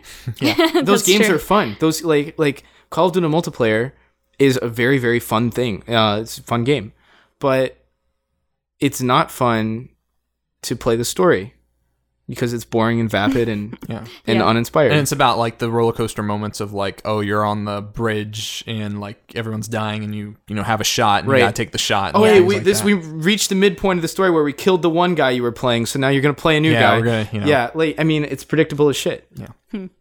I haven't played a, a Call of Duty game since Modern Warfare Two, and even That was the then- last one I played too. and I even think. then I didn't finish the campaign. I think I played like I played a shit ton of Modern Warfare One, yeah, and then played like half. The only thing I remember from the Modern Warfare Two campaign is that I was in a Burger King at one point, and I was fighting through a Burger King, and then like that's Mm-hmm. oh yeah, basically right. I remember that level. Like the weird. okay. Burger King knock knockoff because people invade America. And dude, that's like coming off the level where you like killed an airport. Yeah. that's no- like the no that's Russian like the level. wind down from that. Like, oh my god. Yeah, it's, it's, it's weird. It's interesting. I'm listening to old bombcasts. Uh huh. Like I'm in like 2010, and I just listened to the one where uh, uh, Zampella and West left Infinity Ward, Oh man. and so it's just super interesting. Like kind of having Yeah. that knowledge and having that like certain like at the front of, forefront of my mind, and then also talking about um because that was in the middle of or at the end of Modern Warfare 2's de- or maybe Modern Warfare 2 had already come out. I forget, but like it was around that time. Yeah. Um, I don't know. I I know very little about Infinity Ward. I played Modern War. The only Call of Duty game games I ever played was the first Call of Duty, which was fun. Um, and then f- Modern Warfare, like Call of Duty Four, um, and a little bit of two, and that's the last Call of Duty game I played. I played three on veteran so I could get the achievement points because it was like 500 Wow. achievement points to, get to if you beat the campaign on veteran, and it was the worst time I have ever had with a game because I was dying constantly, and I'm like, why am I doing this? And then I would just look at the achievement list and see the 500 points, and I'm like, fuck it, Yeah. I need this. Oh man. Very important to get those achievements. Yeah, remember when achievements were a big deal, Yeah, I do. and now they're not. Nope. So let's stop talking about old games. Let's talk about new games. Ruthie, what have you been playing? Stardew Valley. Okay. I know that's a sore spot for some people. It's it's kind of hard for me to admit, but you know, I'm one beer in. I could say it. Um, it's been horribly addicting, taking up all my time. Last night the power was out, so I just played it all night until my laptop died. I was traveling last week, so I was like even playing it in an airport with my controller. It's like I don't care. I'm just gonna play. This. I gotta plant these blueberries. I, I gotta water my crops, my my virtual cows. Um, but it, I I really adore it, and especially because it was made by one developer. That's Oh, just yeah. insane to me the amount of detail and depth in it for one dude. you see this coming to console? No, Damn, he's gonna make so much Yeah. money. Yeah. Oh my god, really? I bet I didn't know that. That's crazy. I was. I wouldn't actually do this, but I really just want him to take his money and run. Just, just like, just sit on it and be happy. He And never like, needs to make a game ever again. I'm gonna No. support. No, he can make whatever he wants. I'm gonna support Stardew Valley for the rest of my life. We're just gonna keep updating this. We'll release it. but I, yeah, he's talking He's about already sold like releasing 10 a- million copies or more than that. We were talking about that Yeah. back at the game Yeah. jam. Yeah. ha- That he had sold 10 million. That was It's- like a week after, two weeks after release. Oh. If you look at Steam stats, you can see the top 10 games that people are playing, and usually it goes like Dota, uh, TF2. Call of Duty, TF2, and Stardew Valley, which is crazy. There's at least 60,000 people playing it right at this second. Well, there's just so much depth to that game. It's like literally like That's a nuts. Harvest Moon or Animal Crossing. but at it's the like, same time, there isn't. It's just like a digital farm. but, but there's actually a lot of depth. Like there's a lot of like role playing depth in terms of like you know there are special events that happen if you like befriend a certain person Yeah. or like there's like Right. special places that you can find or there are like quests that you can go on. Yeah. things right. Like it's that. got. Uh, I'm see if I'm wording this right. It's got breadth and depth, right? Like Yes. it's got like a lot of shit Yeah. to do, and then some things also you can take really far and like get really technical with. yeah. Exactly, because there's a mine, and you can you can never go in the mine, and you can, I mean, there's no way to beat the game per se, but you could accomplish other goals like getting married or getting all these animals, and never go in the mine. But what I did was I got to level 120 in the mine, which is the bottom, and that's Wow. like that's the goal Right. of that. So there's all these different goals, and Right. I mean, And you're, yeah. you're, t- you're talking about game feel and like in that like the game feel or like the satisfying moment is like at least for me is like getting it's it's it's like a life simulator because like I just need enough money to just stay ahead so I'm not burning through cash that if I like if my if I lose my axe or something I can just go to the shop and buy a new axe it's not going to be it's not going to be the end of my life like Right. it's kind of like that it's like I just need enough money in the bank to make it to the next day That's so crazy. you know you know it's like or like fable 2 like fable 2 had the real estate system where it's like i just need to like i just need a constant cash Right. flow so Right. But I'm a I'm a Harvest Moon vet. Like I've been playing it. serve yeah. look at these stripes So a lot of people they pick up Stardew Valley, they have to like learn how things work. Like, oh, I have to water my crops or they'll die. Oh, I have to pet the chicken every day to get a heart or whatever. But all this stuff, it's exactly like Harvest Moon. I'm just I'll say that. It's exactly like Harvest Moon. i'm one beer in But uh But for me, it was all like I knew exactly what I was doing day one. I picked it up so fast. I'm rolling in so much cash. Man. uh, just because I know how the game works. Are you one of those people? I know, if I, like Mason's like this. Mason's the kind of person where he will play a game, and if he like feels like he has a better grasp of the systems, he'll restart the game. Like he does that. He's done that with Fallout. I see. So you can get an advantage at spring Yeah. one, sp- Yeah. fall. Like to increase one. efficiency, I'm going to play. This is good. I, this is my burner save. Or I'm going to Oh, play man. this until I've mastered these systems, and then I'm going to delete the save and start fresh. So I'm just completely Ah. exploiting all the systems. it's tempting, but one year in the game took me about forty hours, so I would not. Right. You know, because I don't, I don't have that much time to play games. I don't play any AAA games because I know I'll s- have to sink like seventy hours into it. Yeah, I was playing Stardew Valley, and then I started playing Witcher Three, and I haven't gotten to Witcher Three in like a week since. Oh, we're Witcher moving. three, Witcher three is gonna ruin your life. Yeah, that's. Oh, I'm mainlining that thing, man. Like, Yeah. if fuck those question marks. If it's not on a job Oh, board, that's the beauty of the game. no, though. fuck it. That's th- I Fuck think it. they wrote like 400,000 lines of dialogue or something like that. It's like several novels or something of like of dialogue for that game. Uh-huh. took them 2 years to record it. Like you're doing them a disservice Sam? by not like talking to the old lady who wants you to get her cat out of a tree. Sam, Cuz fuck there's a it. beautiful story attached to that. fuck it. It's yeah, yeah. You're I, I'm- I I'm- understand. I'm already in like Novigrad, like, and I'm like 20, 25 hours in. I'm just That's- like. no, no, no, that's that's re- that's, Right, that's right, about right, right, right, right. Yeah. But like, there are people that get in White Orchard, which is like the first area, and they never leave. yeah. And I'm like, fuck it, steamroll this bitch. Let's go. I got shit to do. Right. Um, I I put the game down for a while because uh, Novigrad got super boring for me, um, personally. I can see that. Um, but I mean, that game that game storyline has weird pacing to it. But then you have fucking Blood and Wine, um, and that that that is a whole Yeah. other Witcher three. And what's That's the other one? like a whole- Hearthstone. Yes. Blood and Wine's the newest one. Yes. That just came out. Yeah. Yeah. And that one, yeah, it's a, it's it's a whole other game. I swear to God, it's huge. It's it's tremendous. It's ridiculous. But So Witcher three, um, and then we'll get to what y- what you've been playing, Sam. But Witcher three, uh, the Dragon Age games and Golden Sun also do this really good thing where they each geographic reason region is inspired by a real life geographic region. yeah. So like in Dragon Age 2 and w- 1 and 2 it's like to the east is Orlais, which is just France. So everyone from Orlais just has a super thick French accent. And so you can have all these cultural influences that people might be new to and it's good so because you don't really have to work that hard. You can just infuse real life cultural influences into your game and actually have it more grounded and more thought out, but you're just taking stuff from other cultures and spinning it into your game. That's interesting. But also, so what have you been playing, Sam? Yeah, so um, I uh, I'm to the point uh, with my game where I have to like put some narrative in it. Uh-huh. Um, so I've been playing lots of narrative centric games, trying Okay. to sort of like, I don't know. Uh, I'm a shit writer, so Well, if you need a story advisor, yeah, yeah, can- we'll talk I can help you. definitely.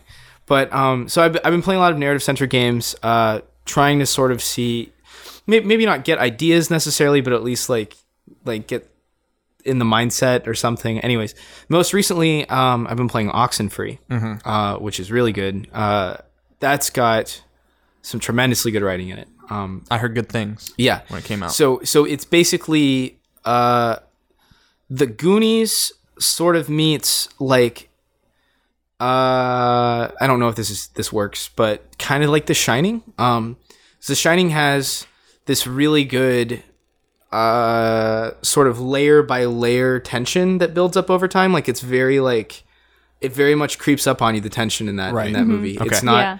it's not like a sudden like flick of the switch where like all of a sudden they're in like shit. Like it's incremental. It's like you Um, know the boiling pot of water and the frog, just like slowly turning the temperature up. Yes, Mm-hmm. right. That's that is the shining, and Oxenfree definitely adheres to that formula as well. Mm-hmm. Um, they have dialogue choices in that game that actually matter, right? So I played Firewatch and really didn't like it at all because Really? I felt very cheated by their dialogue system. we have a we have a de- we have a podcast dedicated to Firewatch. You should listen to it. Um, Really? See see how your Really stuff matches I up. could, 'cause- I could spend a podcast talking about why I hate that game. Aw. I'm just kidding. I'm just kidding. No, I but- mean that's fine. like like I, I heard like uh, Patrick Klepek over at Kotaku like had some like story complaints about it, and I was like, I can I can see I can see that. It just never adds like okay, so th- the whole point of that game is oh look, you're you're like games are about escapism and the game is talking about escapism, right? Because it's this guy like going out into Yeah. the wilderness, right? Um and then at the end of the game, they say, "Are you disappointed?" When they're talking about how when you're returning from your escapism, Right. nothing's really changed. But you can't really take a player and put them through like an hour of I'm going to say a spoiler, but an hour an hour of like like oh hey your your wife got you know pre uh, early onset dementia Right. you know this horrible thing that he, that we've dragged the protagonist through and be like haha it's just escapism look you were escaping the whole time it didn't mean anything i mean like they just like throw it in your face and it feels shitty and it's like You, you have a much more like metaphysical view of that game. Like I never saw like it as commentary really for games. at the end they literally say to you like are you disappointed Right, and I can understand like how you, but like the game does not say that to you. Delilah says that to Hank, and I understand like okay, Well, right. these are representations. Right, I- sure. I, get that. because well because especially you've been playing hank to your liking this whole time i mean like that's the whole point of the dialogue choices is that they don't change anything they just let you sort of adhere hank to how you think he is Right.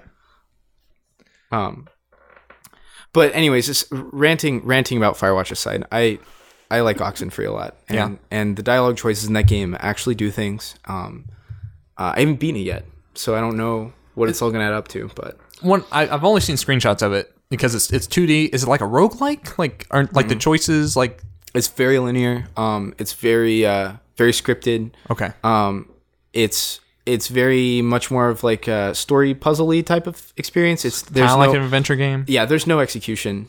Um, there there actually are a few small execution things in it, but it's very like they're very very few and far between. Very much more walk around dialogue-y.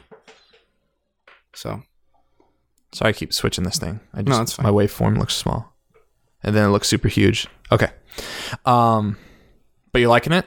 yes, I love Oxenfree. I think yeah, it's got really good writing. Um, And I like the art style. Art style looks good. yes, it's like painterly and like But it's also geometric. Hmm. Like, aren't all the characters kind of like s- square? Like, don't they have hard angles? Or am I they're not they're remembering like they're them 3D correctly? models um, that move around on like a 2D world, but they're like they're they're definitely cartoony. Mm-hmm. Um, you never see their faces.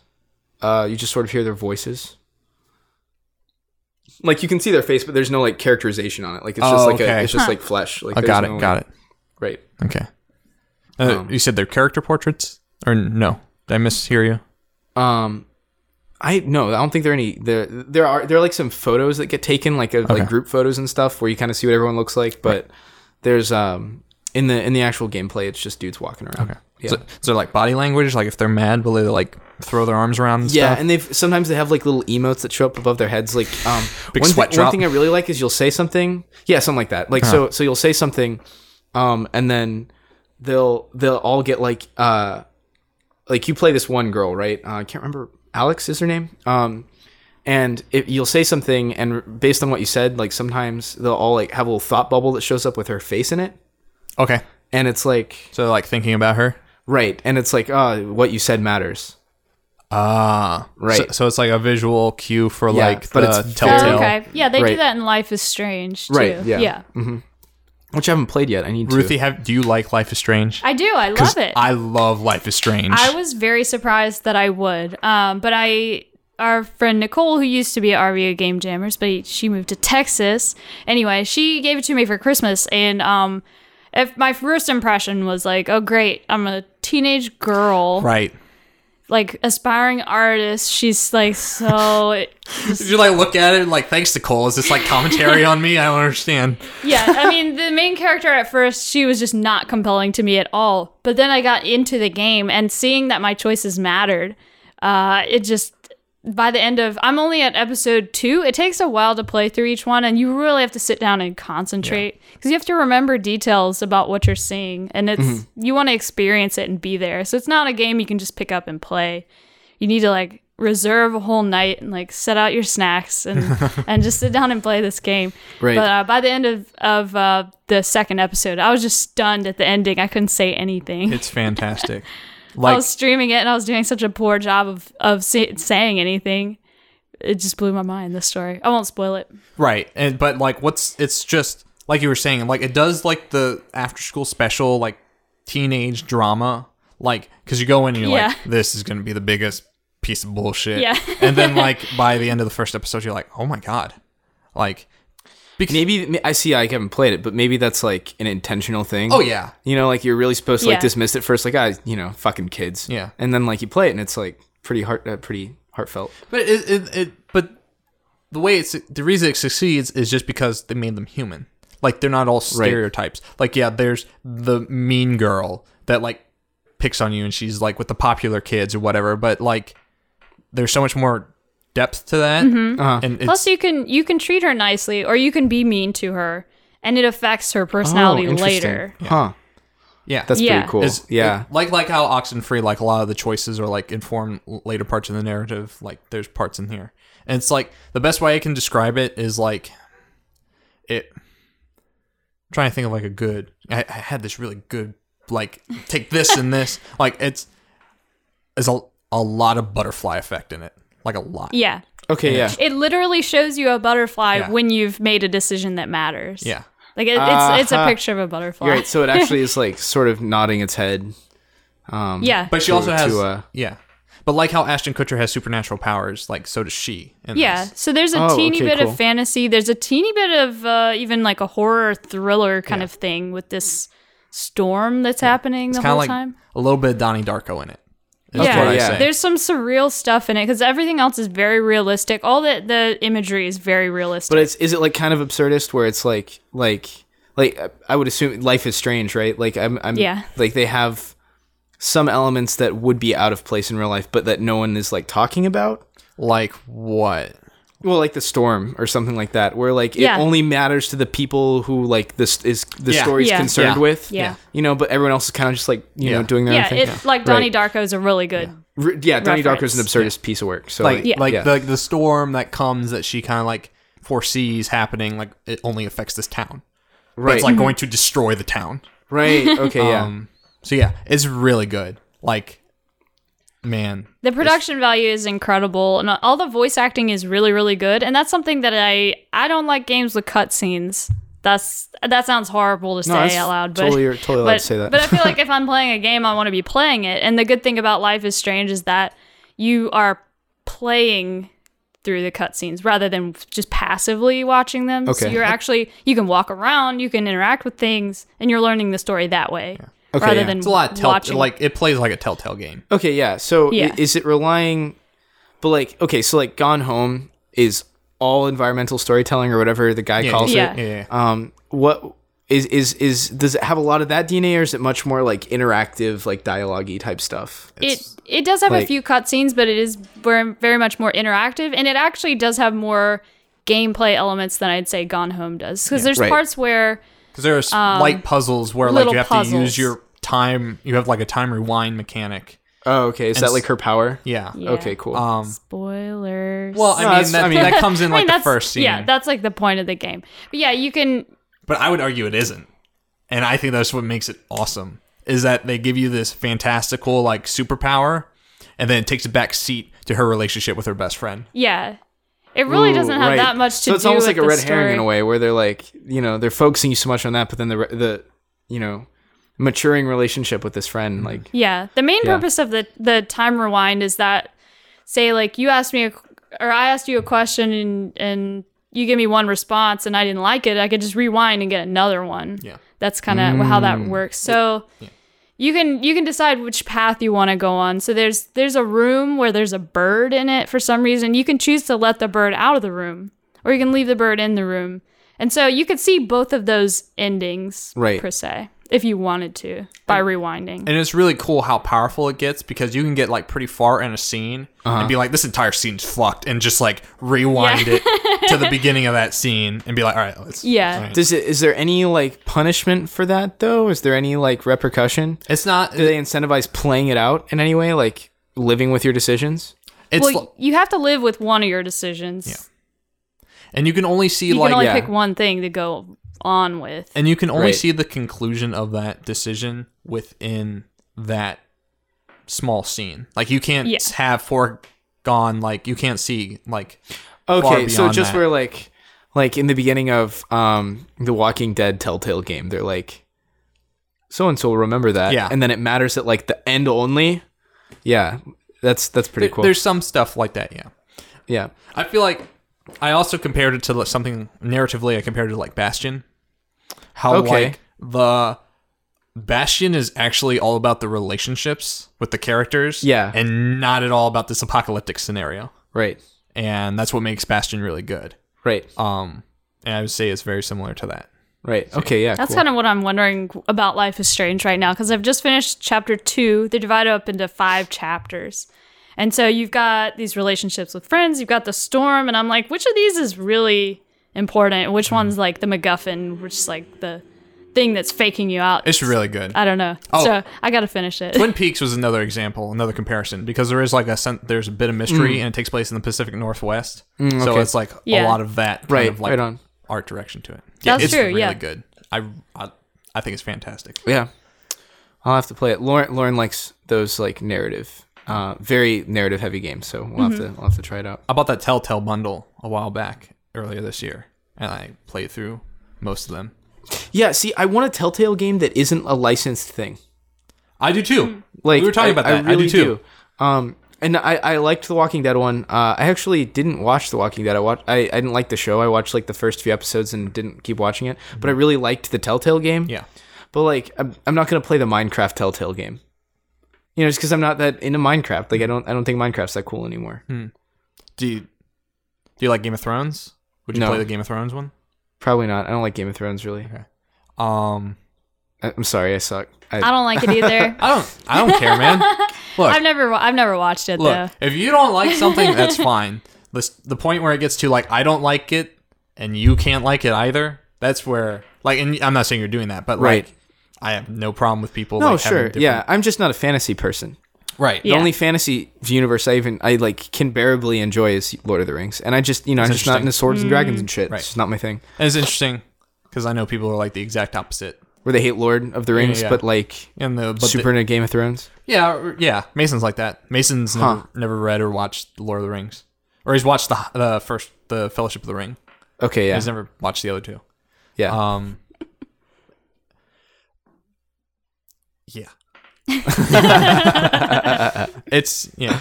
Play Life is Strange. I think I. th- It's really good. I yeah, recommend it. I, I yeah, I'll I'll totally I'll totally give that a shot. Got to finish Oxenfree, but that'll be next. I Yeah. I need to play. want to this. play that too. So here's something sad. You know what I've been playing? what? What? I've been playing the Facebook Messenger soccer game. That's a I've, all I've been I've playing. heard it about fun? this, but I haven't seen I haven't played it yet. well, I'll show it to Is you. it on your? Okay. Can you play it on your phone? Yeah. My Um, my phone is nearly dead, so Is I it- can't join you. Is but- it on Facebook Messenger? yes, you need to update your Messenger. Um. Oh man. the uh so they made a basketball one for March Madness, right? Yeah. Right. Um and it was just uh so you would have a basketball and there'd be a hoop and then you just swipe up and you determine the direction of the basketball. Uh-huh. And you know, and if it gets in you get a point and if you miss at all it resets to zero Right. automatically. We after the first 10 shots that you make, the hoop starts moving back and forth. After 20 shots it moves back and forth a little faster. After 30 shots it starts going in a figure 8 and and so it did really well. Like s- apparently, like a billion people played it or something like. What? It's like a crazy amount of people played that basketball game. well, that's just because Um, it's that's just like it's because available of to mar- everyone. Um, market penetration. Yeah. Yeah. Yeah. Like it's just like oh, So- it's on everyone's app that you mandatorily have to have on your phone. Yeah. You know, like How, how do you get to this? Uh, You send someone the soccer ball emoji, and then you tap the soccer I'm ball not emoji. doing that. Just Can I- really? Yeah. Really? Can I play it on your phone? Yeah, I'll show it to you. Okay, Um, let me see it on yours. I'm not gonna just randomly send someone a soccer ball. You, you can play it in here. Uh, this is the Word Podcast chat. Um, so you tap on the basketball, and you have to keep it up in the air.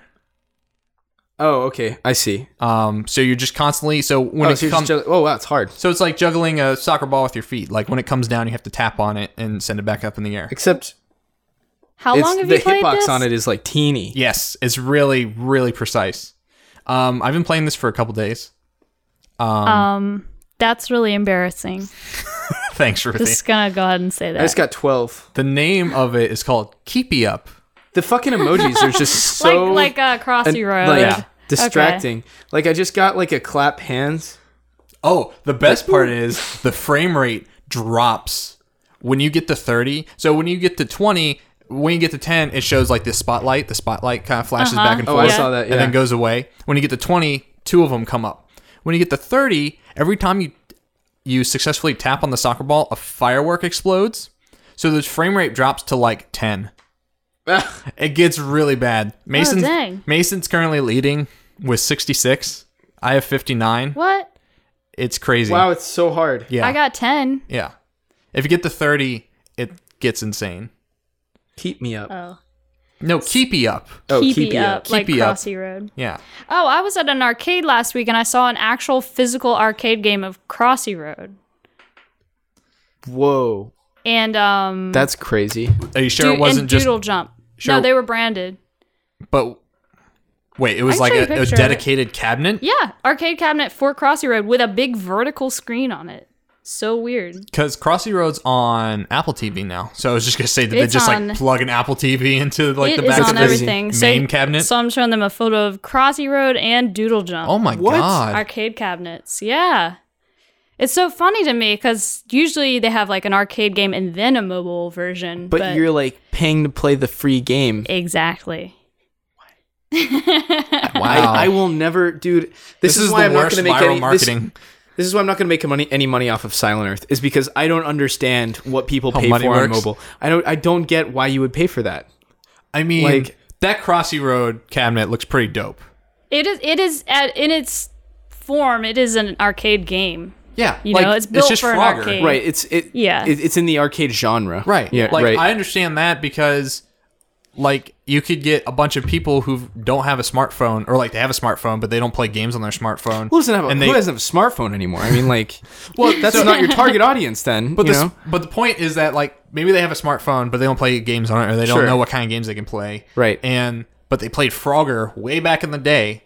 Like my mom, my mom doesn't play smartphone games, but Okay. she has she loves Frogger because she Alright. grew up with it. Um, and she has an iPhone. If she saw that, and then at the end of your play it said download on iOS and Android, she'd be like, cool. And then that's one more fucking Mm-hmm. download, which could potentially be one more sale. right. I mean, it. They just have to find this obscure arcade in Hawaii or where'd you go? Yeah. Alabama. Okay. All right, the volcano. the volcano threw me off. oh, right. 'Cause yeah, y'all didn't think that was real, did No, I you? didn't think that was real. I thought Okay. you went to like some like funny luau. That, but it was like, just like Hawaii, so volcanoes. yeah. I don't know. Oh my I don't god, know. that's So funny. I went to this uh like they have a lot of these near tacky beaches like uh you know Daytona, Myrtle Beach, whatever. So there was like Virginia a big Beach. yeah, a big complex where they have the go-karts and the mini golf and stuff. So that big volcano is in the mini golf course, but they had a massive arcade full of awesome games like Crossy Road. like Crossy Road. No, they had a ton of pinball machines, which is where my dad was like, "Ha, I used to play pinball back in my day. I'll I'll kick your butt." And then uh then he's terrible at it. He's like, sign this contract Yeah, I, I, that confirms I kicked your butt.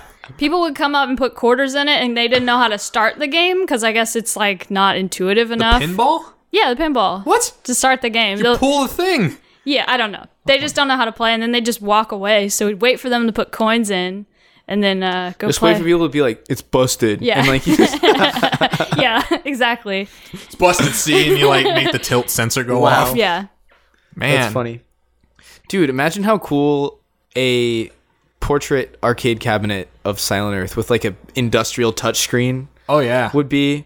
Oh my shit. I Oh. should build that. you should. Spend like $5,000 and no, we went to Build the the Smithsonian had a indie game festival of kinds last winter fall. That was the first time I met you actually. yeah, you were hanging out with Tyler. That was Um, yeah. yeah, yeah that yeah. They had a game called Slam City Oracles by two lady devs in New York. Dude, I played that at, Um, was at, amazing. uh, um Indiecade. Yeah, but it's on a vertical screen. I really hope the name of their dev studio is just called Two Indie Dev or Two Girl Devs, Two Lady Devs in New York.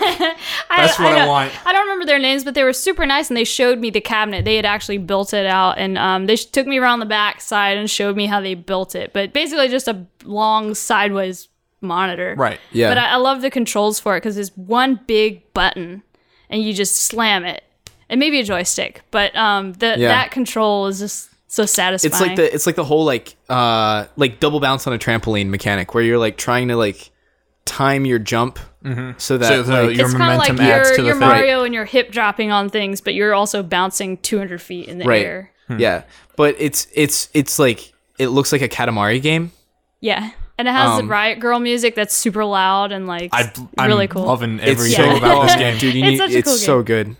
Uh, the um,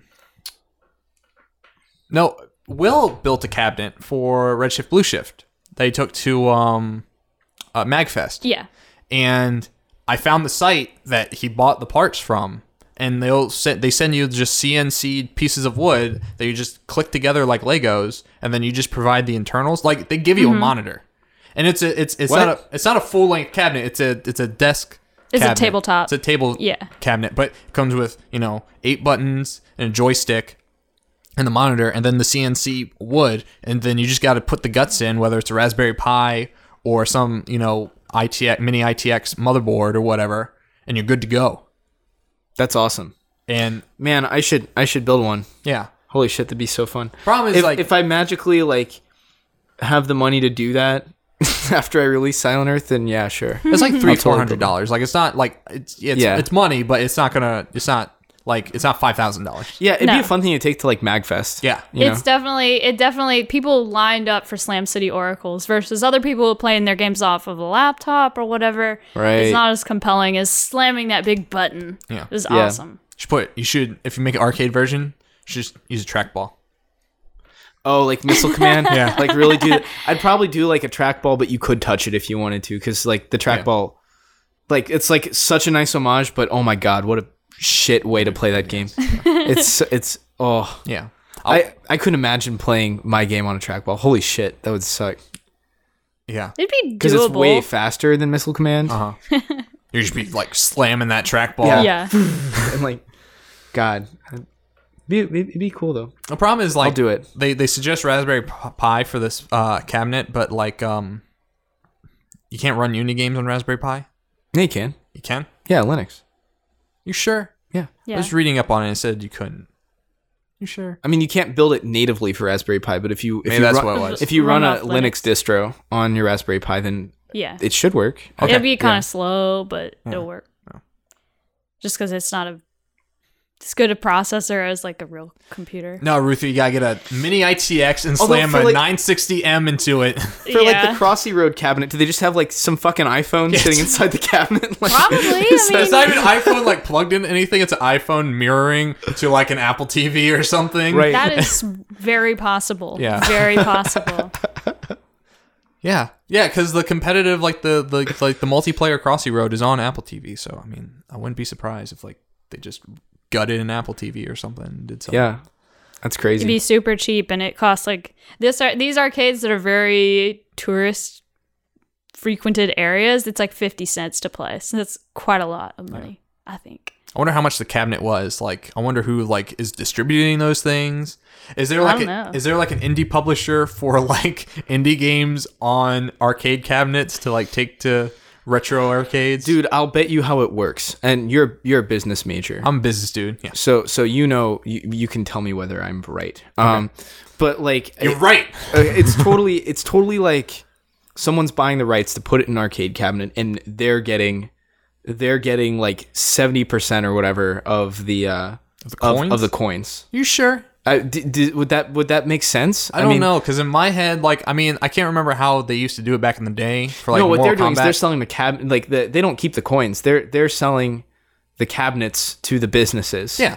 So they make money per cabinet Yeah. and then give a royalty fee to whoever makes Crossy Road. to hipster whale. Yeah, Right. Oh yeah, yeah, yeah, right. Um Mm. yeah So they're making money off the cabinets. Business, businesses makes money off the coins, and they don't have to pay anything Right, because yeah, they just have the coins. yeah, that's- I that's think how- that's probably how it works. yes, yeah, that makes sense. I the only question I have, I don't, I I wouldn't think that hipster whale would sell the rights to for the cabinets. I think they might go into like a distribution deal with some cabinet manufacturer to build the cabinets, and they split it 60-40 or however Right, yeah, much. yeah, yeah. But I Mhm. don't think they full on is so. so it has hipster whales branding on the arcade machine and then one other company called adrenaline games Yeah. Oh yeah, that's probably the that people their- who manufacture the cabinet. Yeah. Yeah. Yeah, I think I think they they work together and they get a revenue a revenue split on the sale of the cabinet. Well, I guess arcades truly are dead though. Like if that's like if like ar- arcade games are games that you can go download for free now, like that is like Those yep, are they're yeah. dead. That's Well, it. it's the novelty. Like this It is looks a novelty. Pretty freaking cool. Let me see. it. I want you to When see you the have picture. those big physical buttons that you can slam with your fist and stuff, it's really fun. Right, but- it's the it's the arcade experience. But when I say arcades are dead, and I, I don't mean to ruffle any feathers, but w- when I say arcades are dead, I just mean that like our arcades are not like the vehicle by which Oh, yeah. we deliver games to people. No. It's on the I mean, they phone haven't been for a first. long time, but like No. And the most popular games you'll see in that photo that no one is playing those games. Everyone's playing like the ones where you throw the basketball in the hoop or skee ball or these more physical games. right, because you can't get that experience at home. yeah, exactly. it's weird. It's like I mean, it's like rendering at full resolution and everything. It like looks really really pretty. Dude, it's voxels. It's- like it's- how yeah. much like like what do you need to output Well, like that the, though? like the UI and stuff isn't fuzzy. You Right. Know, like they've got they've got. It's it's. I'm not talking about like processing power. It's just like they. It looks like they made the assets for it to also be an arcade game. oh yeah. Yeah, it's like a Um, 40 inch screen. It's huge. yeah. I'd play it. Yeah, Fuck I'd it. probably play it. I'd go to Alabama. Oh, How much man. was it for one game of Crossy Road? Most of these games are 50 cents. I think That's not too a lot of a lot of arcades would be just 25, but this was in like a tourist area. Yeah. So it depends. I um when we went to PAX East uh a month two months ago, um they had let me tell you, PAX East s- is awesome and at the same time it sucks. Because never in my life did I hate lines like I did in Oh, PAX yeah. East. It's like so so Pyre, the new um Supergiant game, Uh-huh. Uh huh. Oh, had had a booth, but their booth was basically a huge monolithic box that had like a vinyl um s- wraparound on it of all the pyre artwork, and then they had a line wrapping around this giant box. Like you Oh, wow. literally could not see into the booth. It was just a cube, and Wow. then just a line wrapping around. I was like, "Fuck that." We couldn't play anything VR because everything VR Yeah. had Yeah. like a four-hour line. Yep. Except for this tech demo for uh, Unreal Engine that was like packed away somewhere in the corner. Um, and it's like, here, watch Unreal Engine Showdown, and it's like a 30 second thing that you just stand there and it like walks you through like this this battle zone, the things shooting each other. Um, and right next to that was Rocket League on three monitors. so it had peripheral vision Rocket League. Wow. And I was like asking the guy because I think it was like an Nvidia or some hardware manufacturer booth, and I was like, "So what do you got rocking these rigs?" And he's like, "There's two 980s in the Oculus rig, and then there's three 980s in the Rocket League rig." And he's like, "So you have a 980 per eye for Oculus, and you have a 980 per screen for Rocket League." And I was like, "Jesus Christ, dude! like, it's like a couple grand in each of these machines." Yeah, that's crazy. That's nuts. um, but yeah, I don't even know where I was going with this. What was I saying beforehand? Something, talking you, about something, about, something about arcades. playing stuff at PAX. Oh, Oh, so yeah. th- so there's like a little arcade section. Okay, neat. It was Yeah. like you know, just like it's kind of like the combo arcades. Like this has Sinistar and a bunch of other stuff in it. yeah. Um, and there was one. It was like Galaga and Donkey Kong. And I was like, cool. I like da- Galaga and or Donkey Kong. I will play Galaga and or Donkey Kong. Someone had fucked up the stick. uh, Oh. and Donkey Kong. hey, go to the laundromat in my neighborhood. And they have that. Really? It's actually it's um I think it's Galaga and Pac Man, but the same kind of deal. Where it's two games in, in no, one. you're right. It was Galaga and Pac-Man, and then to the left of that was Donkey Kong. I was like, Yeah, Donkey so- Kong so- and Galaga is yeah. like that's Namco and, Nintendo. Nintendo. Nintendo, Yeah, yeah, I'm sorry. yeah, yeah. No, it- it was- What is? But yeah, my laundromat has one. It's uh it's it's a good deal because you're going in there with quarters anyway. you Might just as well filling it put up. one in there. But that one works. yeah. So this one was great because Mario couldn't run left. the first girder in Donkey Kong is you running to the left. You can only run left if you slam the jump button at the same time. So basically, I'm slamming the jump button and then like slamming the stick to the left, and Mario is jumping up and then like kind of floating over to the left because it's like recognizing the Were you able to single. climb the first girder though? yes, Nice. and then I started running to to the right, and and then I got up to the third girder, and I was like, God damn it! So because I think the Mario Mario's jump, Jumpman's jump, in Donkey Kong automatically has him move in the Oh, wow. direction you're facing. So maybe me Yeah. moving the joystick wasn't actually doing anything, right. but it like added this Hmm. extra layer to Donkey Kong.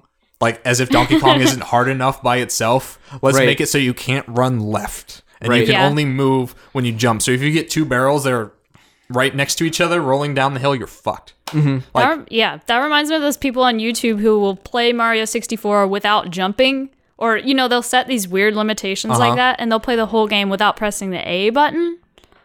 It's just crazy. Those are like pacifist runs in Fallout, which is like, why are you tormenting yourself? yeah, Right. but but in Mario 64, it's like, how do you get through this without jumping? And they're like, oh, well, you, there's a glitch where you you can run up the wall here and this and that.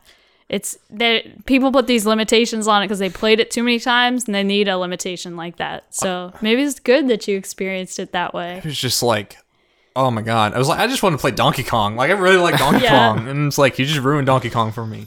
Wow. Wait, so in this thing, in the Super Mario 64 thing, was Uh-huh. like Mario just like like skating up the side of a hill or something? like how? th- they'll find things like that. There are legitimately some levels where you can get away without jumping. Maybe the first level. If you use the cannons a lot, I bet. ah, Yeah. Yeah. That's not jumping. So Yeah. they're they're trying f- creative ways to solve a level without using the A button, basically. Right. But in like some of the boss battles, you have to like ground pound to beat the boss. I mean, I have no idea. I, have no idea. Mario 64. There are people that have Um, you figured can out ground so pound much without of using it. the A button if you fall off of stuff. Yeah. So maybe if you wait for like a womp block to throw you in the air and then And then you ground pound. ground pound. Just ground pounding like 80 feet in the air. and he hits the ground. and, Like, I don't know, Hits you- a Goomba. You gotta watch it because it's just insanity. I'm like, you got too much time on your hands. That's crazy. Right. that's what you do.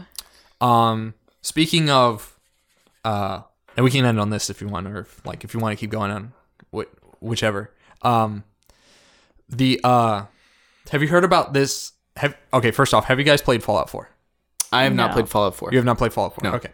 Um, so in Fallout 4, you, you know the basic concept. You know it's a first person. I played Fallout 3. Okay. Yeah. So you- so have you played any of the Fallout games and I the haven't, Bethesda but I'm ones? familiar with it. okay. So like you get companions, right? Yeah.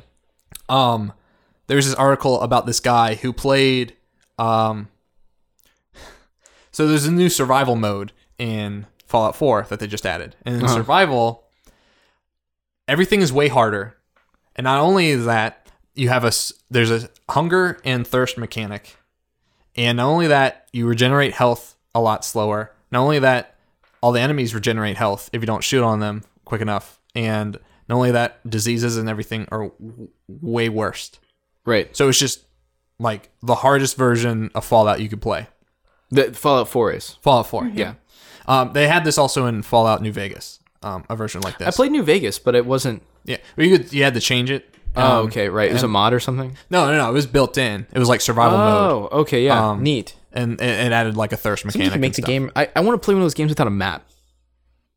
I think that would make the game. Don't open the map. Oh, that's another thing with the Fallout 4 survival mode. Um, you can't fast travel Heyo. So you That's have to pretty walk. Cool. Right. to get to where you're going. I like that. so you can't avoid encount- en- encounters and things like that. Uh-huh.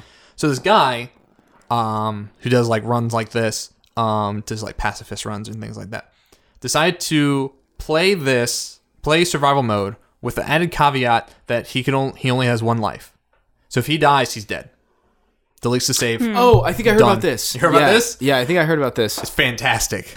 Wow. So he befriended. Um, so he chose Preston Garvey, who's like the first guy you meet, as his companion. So he's going through the game because the companions make the survival mode a lot easier, um, but not like incredibly easy. And there's a part where he glitched out where Preston Garvey, um, like wasn't recognized as a companion, but was still his companion. So he um stayed with him, but then the player could get a second companion. Um, so he had two companions now that were just wrecking shop for him and making this way easier. And then it bugged out even more, where Preston G- Garvey then became hostile to the player. Oh shit. So Preston Garvey was bugged out to at already, where like he wasn't taking as much damage, you know, and uh, he had infinite ammo, and like he was just constantly firing. Um, and then he turns hostile to the player. So you have this unstoppable killing machine who has infinite ammo, and on top of that, he is player like p- probably pimped him out with like lots of stuff. yeah right? he like gave him a Gatling gun. right. And Preston Garvey is also demarcated in the game as a essential character, so he can't technically die. So he can lose all of his health and faint, and then like five minutes later he's standing back up. Right. So it's just this war of attrition of this player going across the Fallout map, constantly downing Preston Garvey and then running away from him. And Preston Garvey just has turned into the Terminator, where That's he is awesome. just What? chasing him down across uh, the greater Massachusetts area and just trying to kill the player. That's crazy. And this player is like, this is a nightmare. This is the dream of nightmares. Like, He would it's- just like pop out from behind like Yeah, an it's- alley and it be was like, literally "Hey like- man, I'm back." it's literally that kind of situation where he's like in the middle of a dialogue conversation with like a player and he's trying to finish a quest and then he's thrown out of the dialogue because Preston Garvey appeared and engaged combat with him and he's like fuck and then he has to down Preston Garvey and then finish the quest real quickly and leave. So what he eventually ended up doing was somehow because there's the settle building settlement building mechanic, right? So he like drags Preston Garvey out to the settlement that he had and somehow leads him up this flight of stairs and deletes all the stairs behind him and builds this sky prison to entrap Preston Garvey for the rest of his days inside of this Nice. box in the sky. That's awesome. And then eventually he bugged out again and then he became friendly to the player. Aw. But it's just it was just this he like amazing learned his lesson. I was like, Yeah. I'm sorry, man. It's like I shouldn't have done all that. But just like, could you imagine? Because like, you also can't save. Um, you you have to sleep in a bed to save. Right. So, but you can't sleep in a bed if you're engaged in combat. So just imagine like the scenario of like, ah, I finally get to sleep, and then it's just Preston Garvey like poking his head into the room. He's like, oh fuck. Oh man. But that completely changes the narrative. It's Yeah. like a whole new story. Right. It's no longer sort of about- an emergent narrative. Yeah. Yeah. it's no Yeah. longer about a guy trying to find his son. It's about this guy wandering the wastes, trying to avoid this mass murderer who's just fueled by the hatred of killing the player character. I That's love pretty it. awesome. Yeah. It was great. Um, one of my favorite games ever uh, is just the, the Stalker series. Yeah. and a lot of behavior like that maybe not to like that extreme but like a lot of a lot of that behavior where like you'll have like an enemy that's like i, I fucking hate this guy like it's like like i'm gonna kill him um will happen uh and that's just like built into the game like they fully they fully uh try and make that part of the player experience where like um you'll you'll like have like a group of bandits or something or or another faction that like really doesn't like you because of one thing you did and like actively try and hunt you down uh, you'll run to like raiding parties of them and stuff Right. too yeah the game is if you ever played the stalker series and you have a pc that's like reasonable you should play it it's they're very very good Is it third person shooter? first person shooter uh, it's like an open world first person shooter with like a diablo style inventory system Okay. so like you pick up items and they like consume physical space in your inventory right. Um, because it's like a square. Right, it's like Not- a grid there's no system, weight like Resident management. Evil or Right, something like yeah. that. Yeah. Um, and so you you'll have like all these like there's a ton of different types of guns and like different armor you can get and all sorts of different things, and it very much feels like they took uh sort of like the the armor and weapon systems uh in Skyrim and like put them into a first person shooter. Um, but the first one came out, and I think it was like 2007 or eight, so they're old, but they're very very interesting games. Um, Yeah. Mason really likes that series. Stalker. Yeah. Yeah, Stalker is super good. So maybe if we have you back on, you and you and Mason can gab about Stalker. I would totally. I would. T- I would spend a whole episode talking about fucking Stalker. I love that. I love those games. Did you hear about the drama about like the guys leaving that studio and like trying to kickstart basically what was another Star- Stalker game? And there was Yeah, like but it all wasn't this. like the. It wasn't. It, w- it was like fake or something. Right? Yeah. Yeah. It was like, yeah. And then there's like an IP battle behind it and all this Yeah. stuff. Um. Yeah, it's really weird. I know. I know those guys, like the original guys that made it, grew up during the Chernobyl explosion. Oh God. A lot of them were like very small children, and their families were evacuated. Uh, so they had like personal ties to these games, which is very very cool. Um, to see them like realize the uh, like a universe sort of based on that tragedy, um, which is very very interesting. That's cool. yeah. I had a creative writing professor who um went to Chernobyl, Oh, just interesting. visited it because the radiation there is actually not that bad. Like they have demarcated areas like you can walk on the sidewalk. If you walk off the sidewalk, you'll start being bombarded with radiation. right. um, there's obviously different different types of radiation. He had a piece of glass that um uh emitted alpha radiation. yeah. And alpha radiation like won't penetrate your skin. Right. Alpha radiation is is not that harmful Right. if you don't ingest it. So he had this piece of glass that he could handle. It wasn't a big deal. But it's like if he ate it, which he wouldn't eat a piece of glass, but if he ate it, Right. he'd be dead. Like Right. for in more ways than one because it would just start bombarding your right. body with yeah, alpha radiation. Yeah, he'd, he'd have radiation poisoning. Yeah. Right. Yeah.